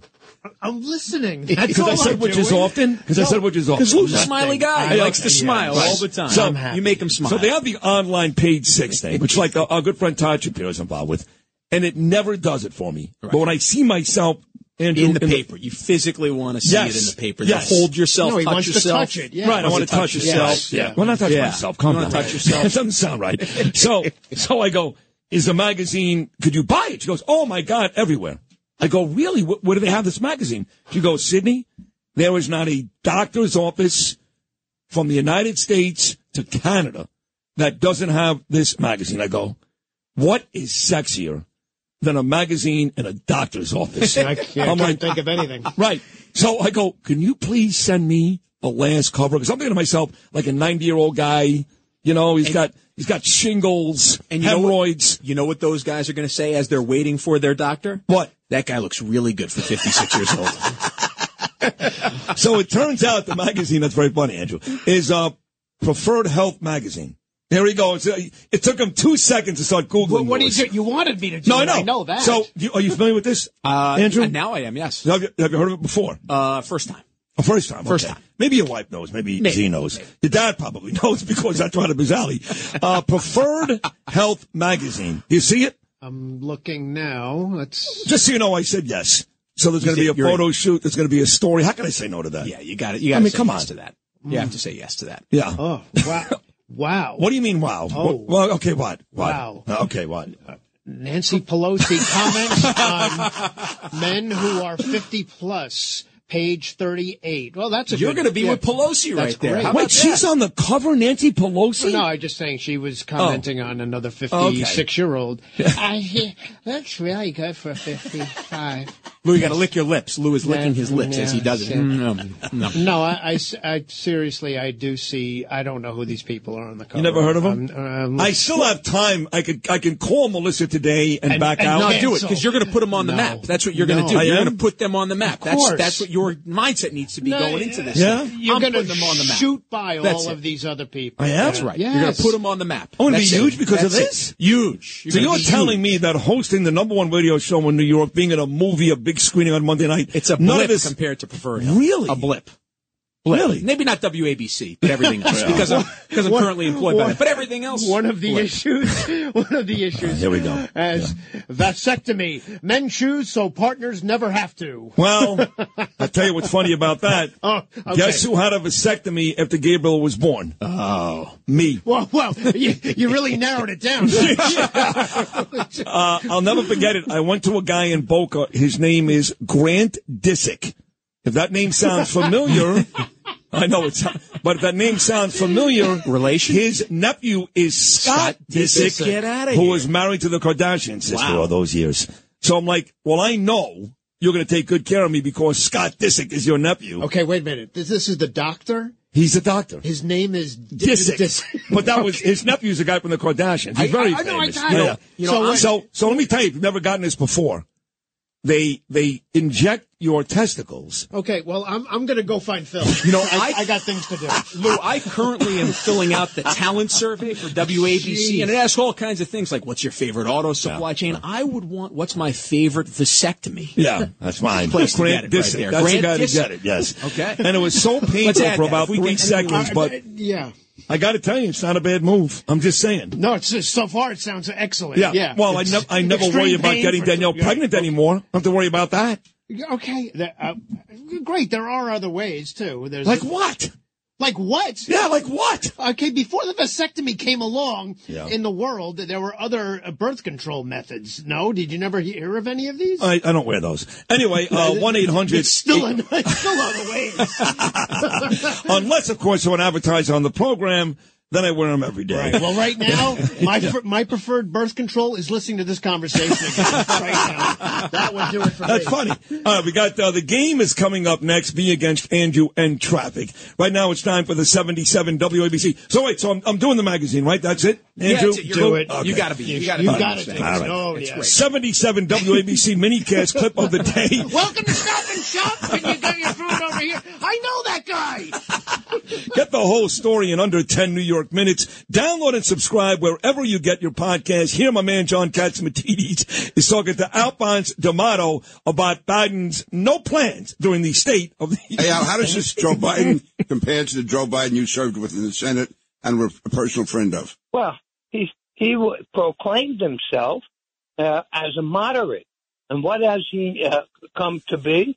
Well, ban oil. No, we're not going to use it. Ban natural gas. We're going to take it out.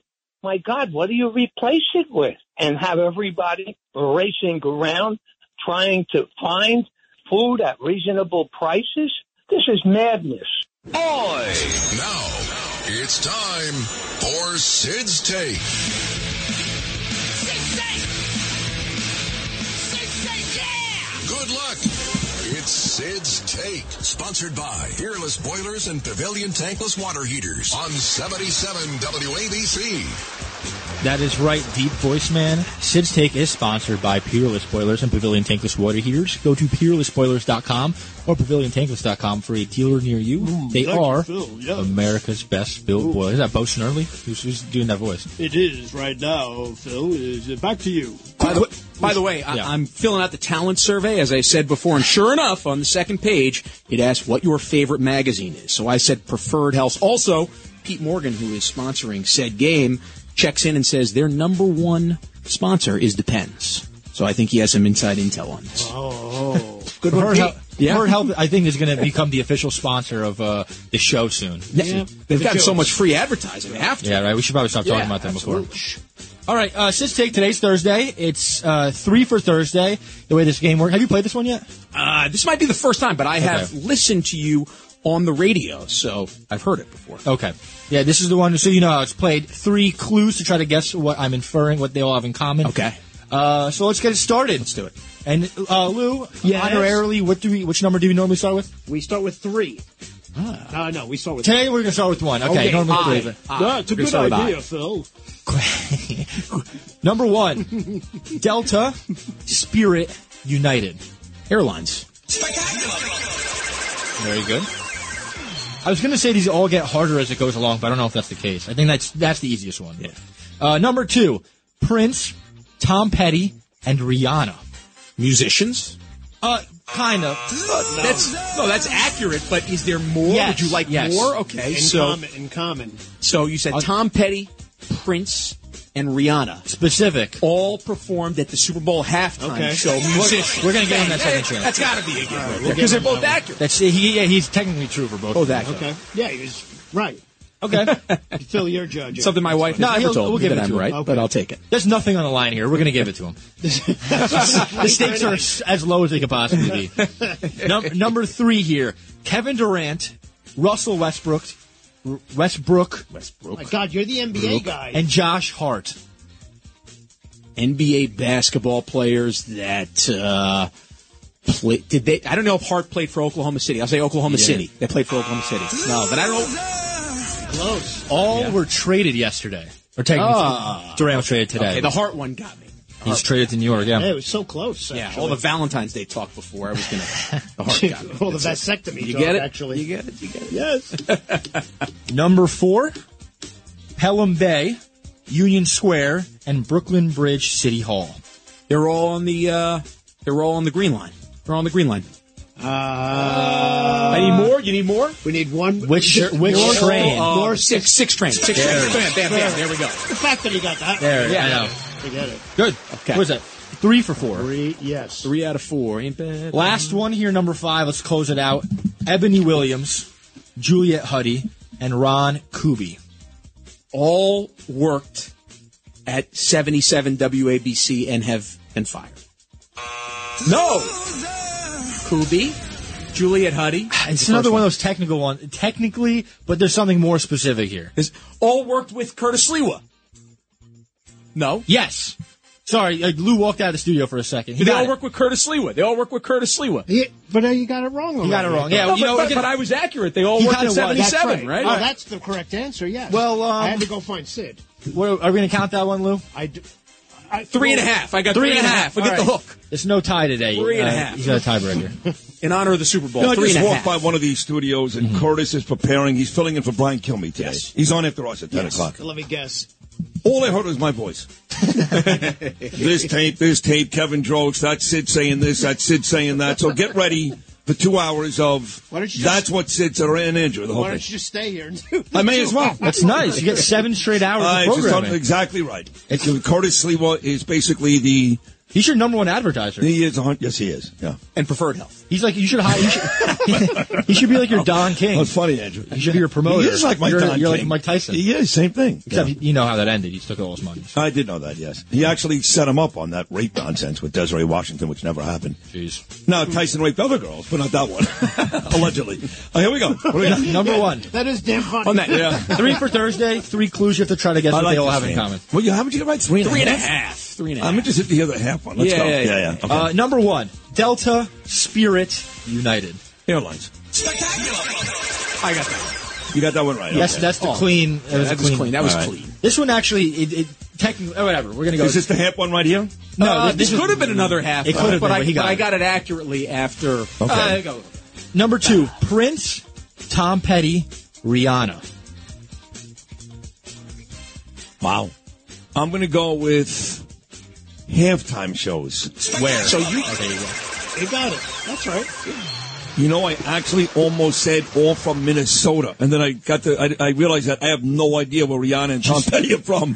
But what, what, So what- one of what the- was the other answer? So I said musicians. They said, eh. I said, no, No, that's right. They are musicians. musicians. But then I said halftime show. Well, yeah, there you. Okay. You got it. That was a full. I mean, he's right. It is musicians. That was a They musician. Tom All right, Petty is right. Florida, by the way. Right. Gaines and County. Rihanna's from Barbados, the country. Oh, is that right? Okay. Yeah, she's not even from America. Right. Yeah, Okay. it's I know very similar.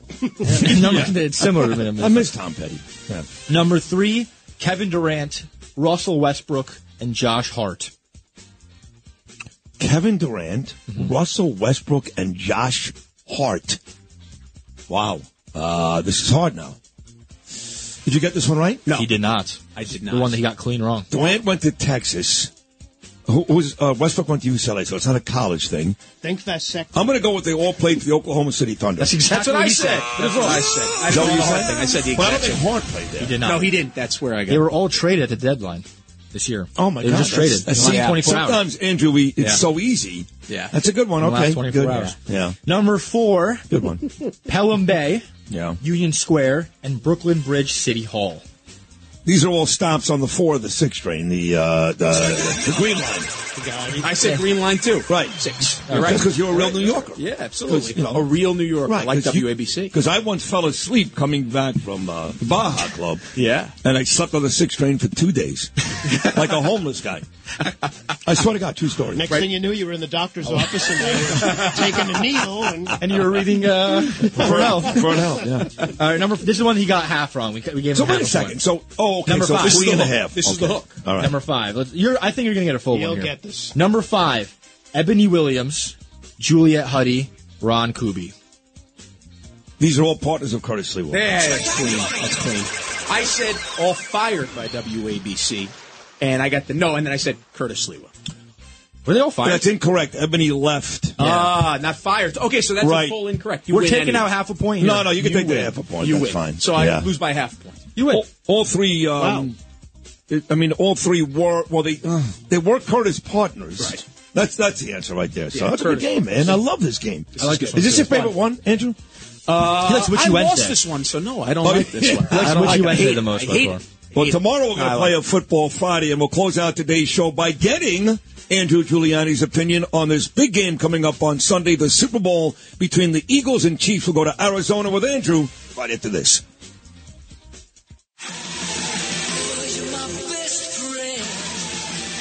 This is Sid and Friends in the morning. For my friends. 77 WABC.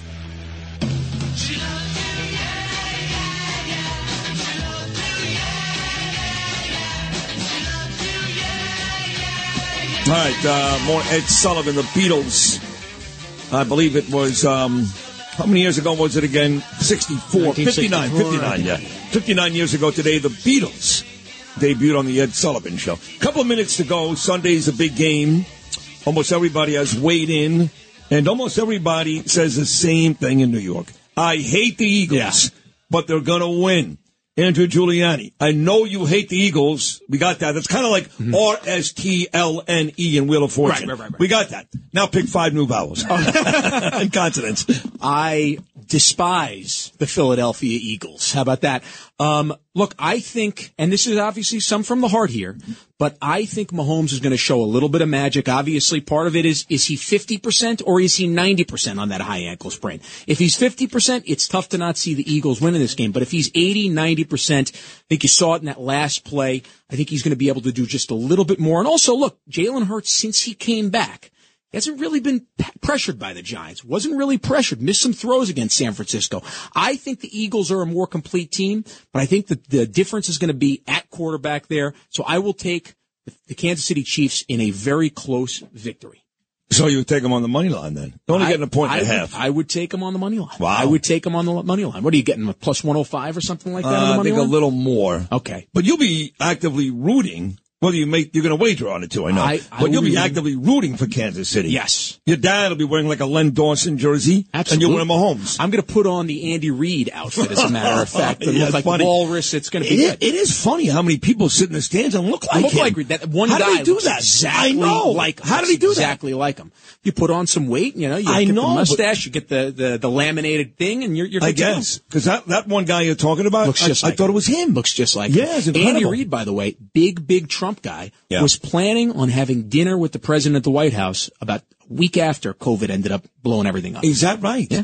So is Donald Trump going to be at the game on Sunday? Uh, well, we know that Dr. Jill Biden is going to be there, and they Oh, probably right. will not be sitting together. Oh, that would be is. fun though. Yes. How great would that be? Ah. Biden and Trump, Eagles and Reed, I don't Kansas think City. he would get the greeting that uh, the second gentleman got. Yeah, I don't think so. I don't think there'd be a makeout. Well, who knows? You never know. Hey, great job again today. I enjoyed it immensely. Did you? It was great stuff. I certainly did. I'm not looking forward to the next three hours of Curtis Sliwa and what You- he's going to bring. You'll be back on Monday, right? I'll be back on President's Monday. Day. Absolutely. We got a big show. Gary Jenkins, who just served as the homeless.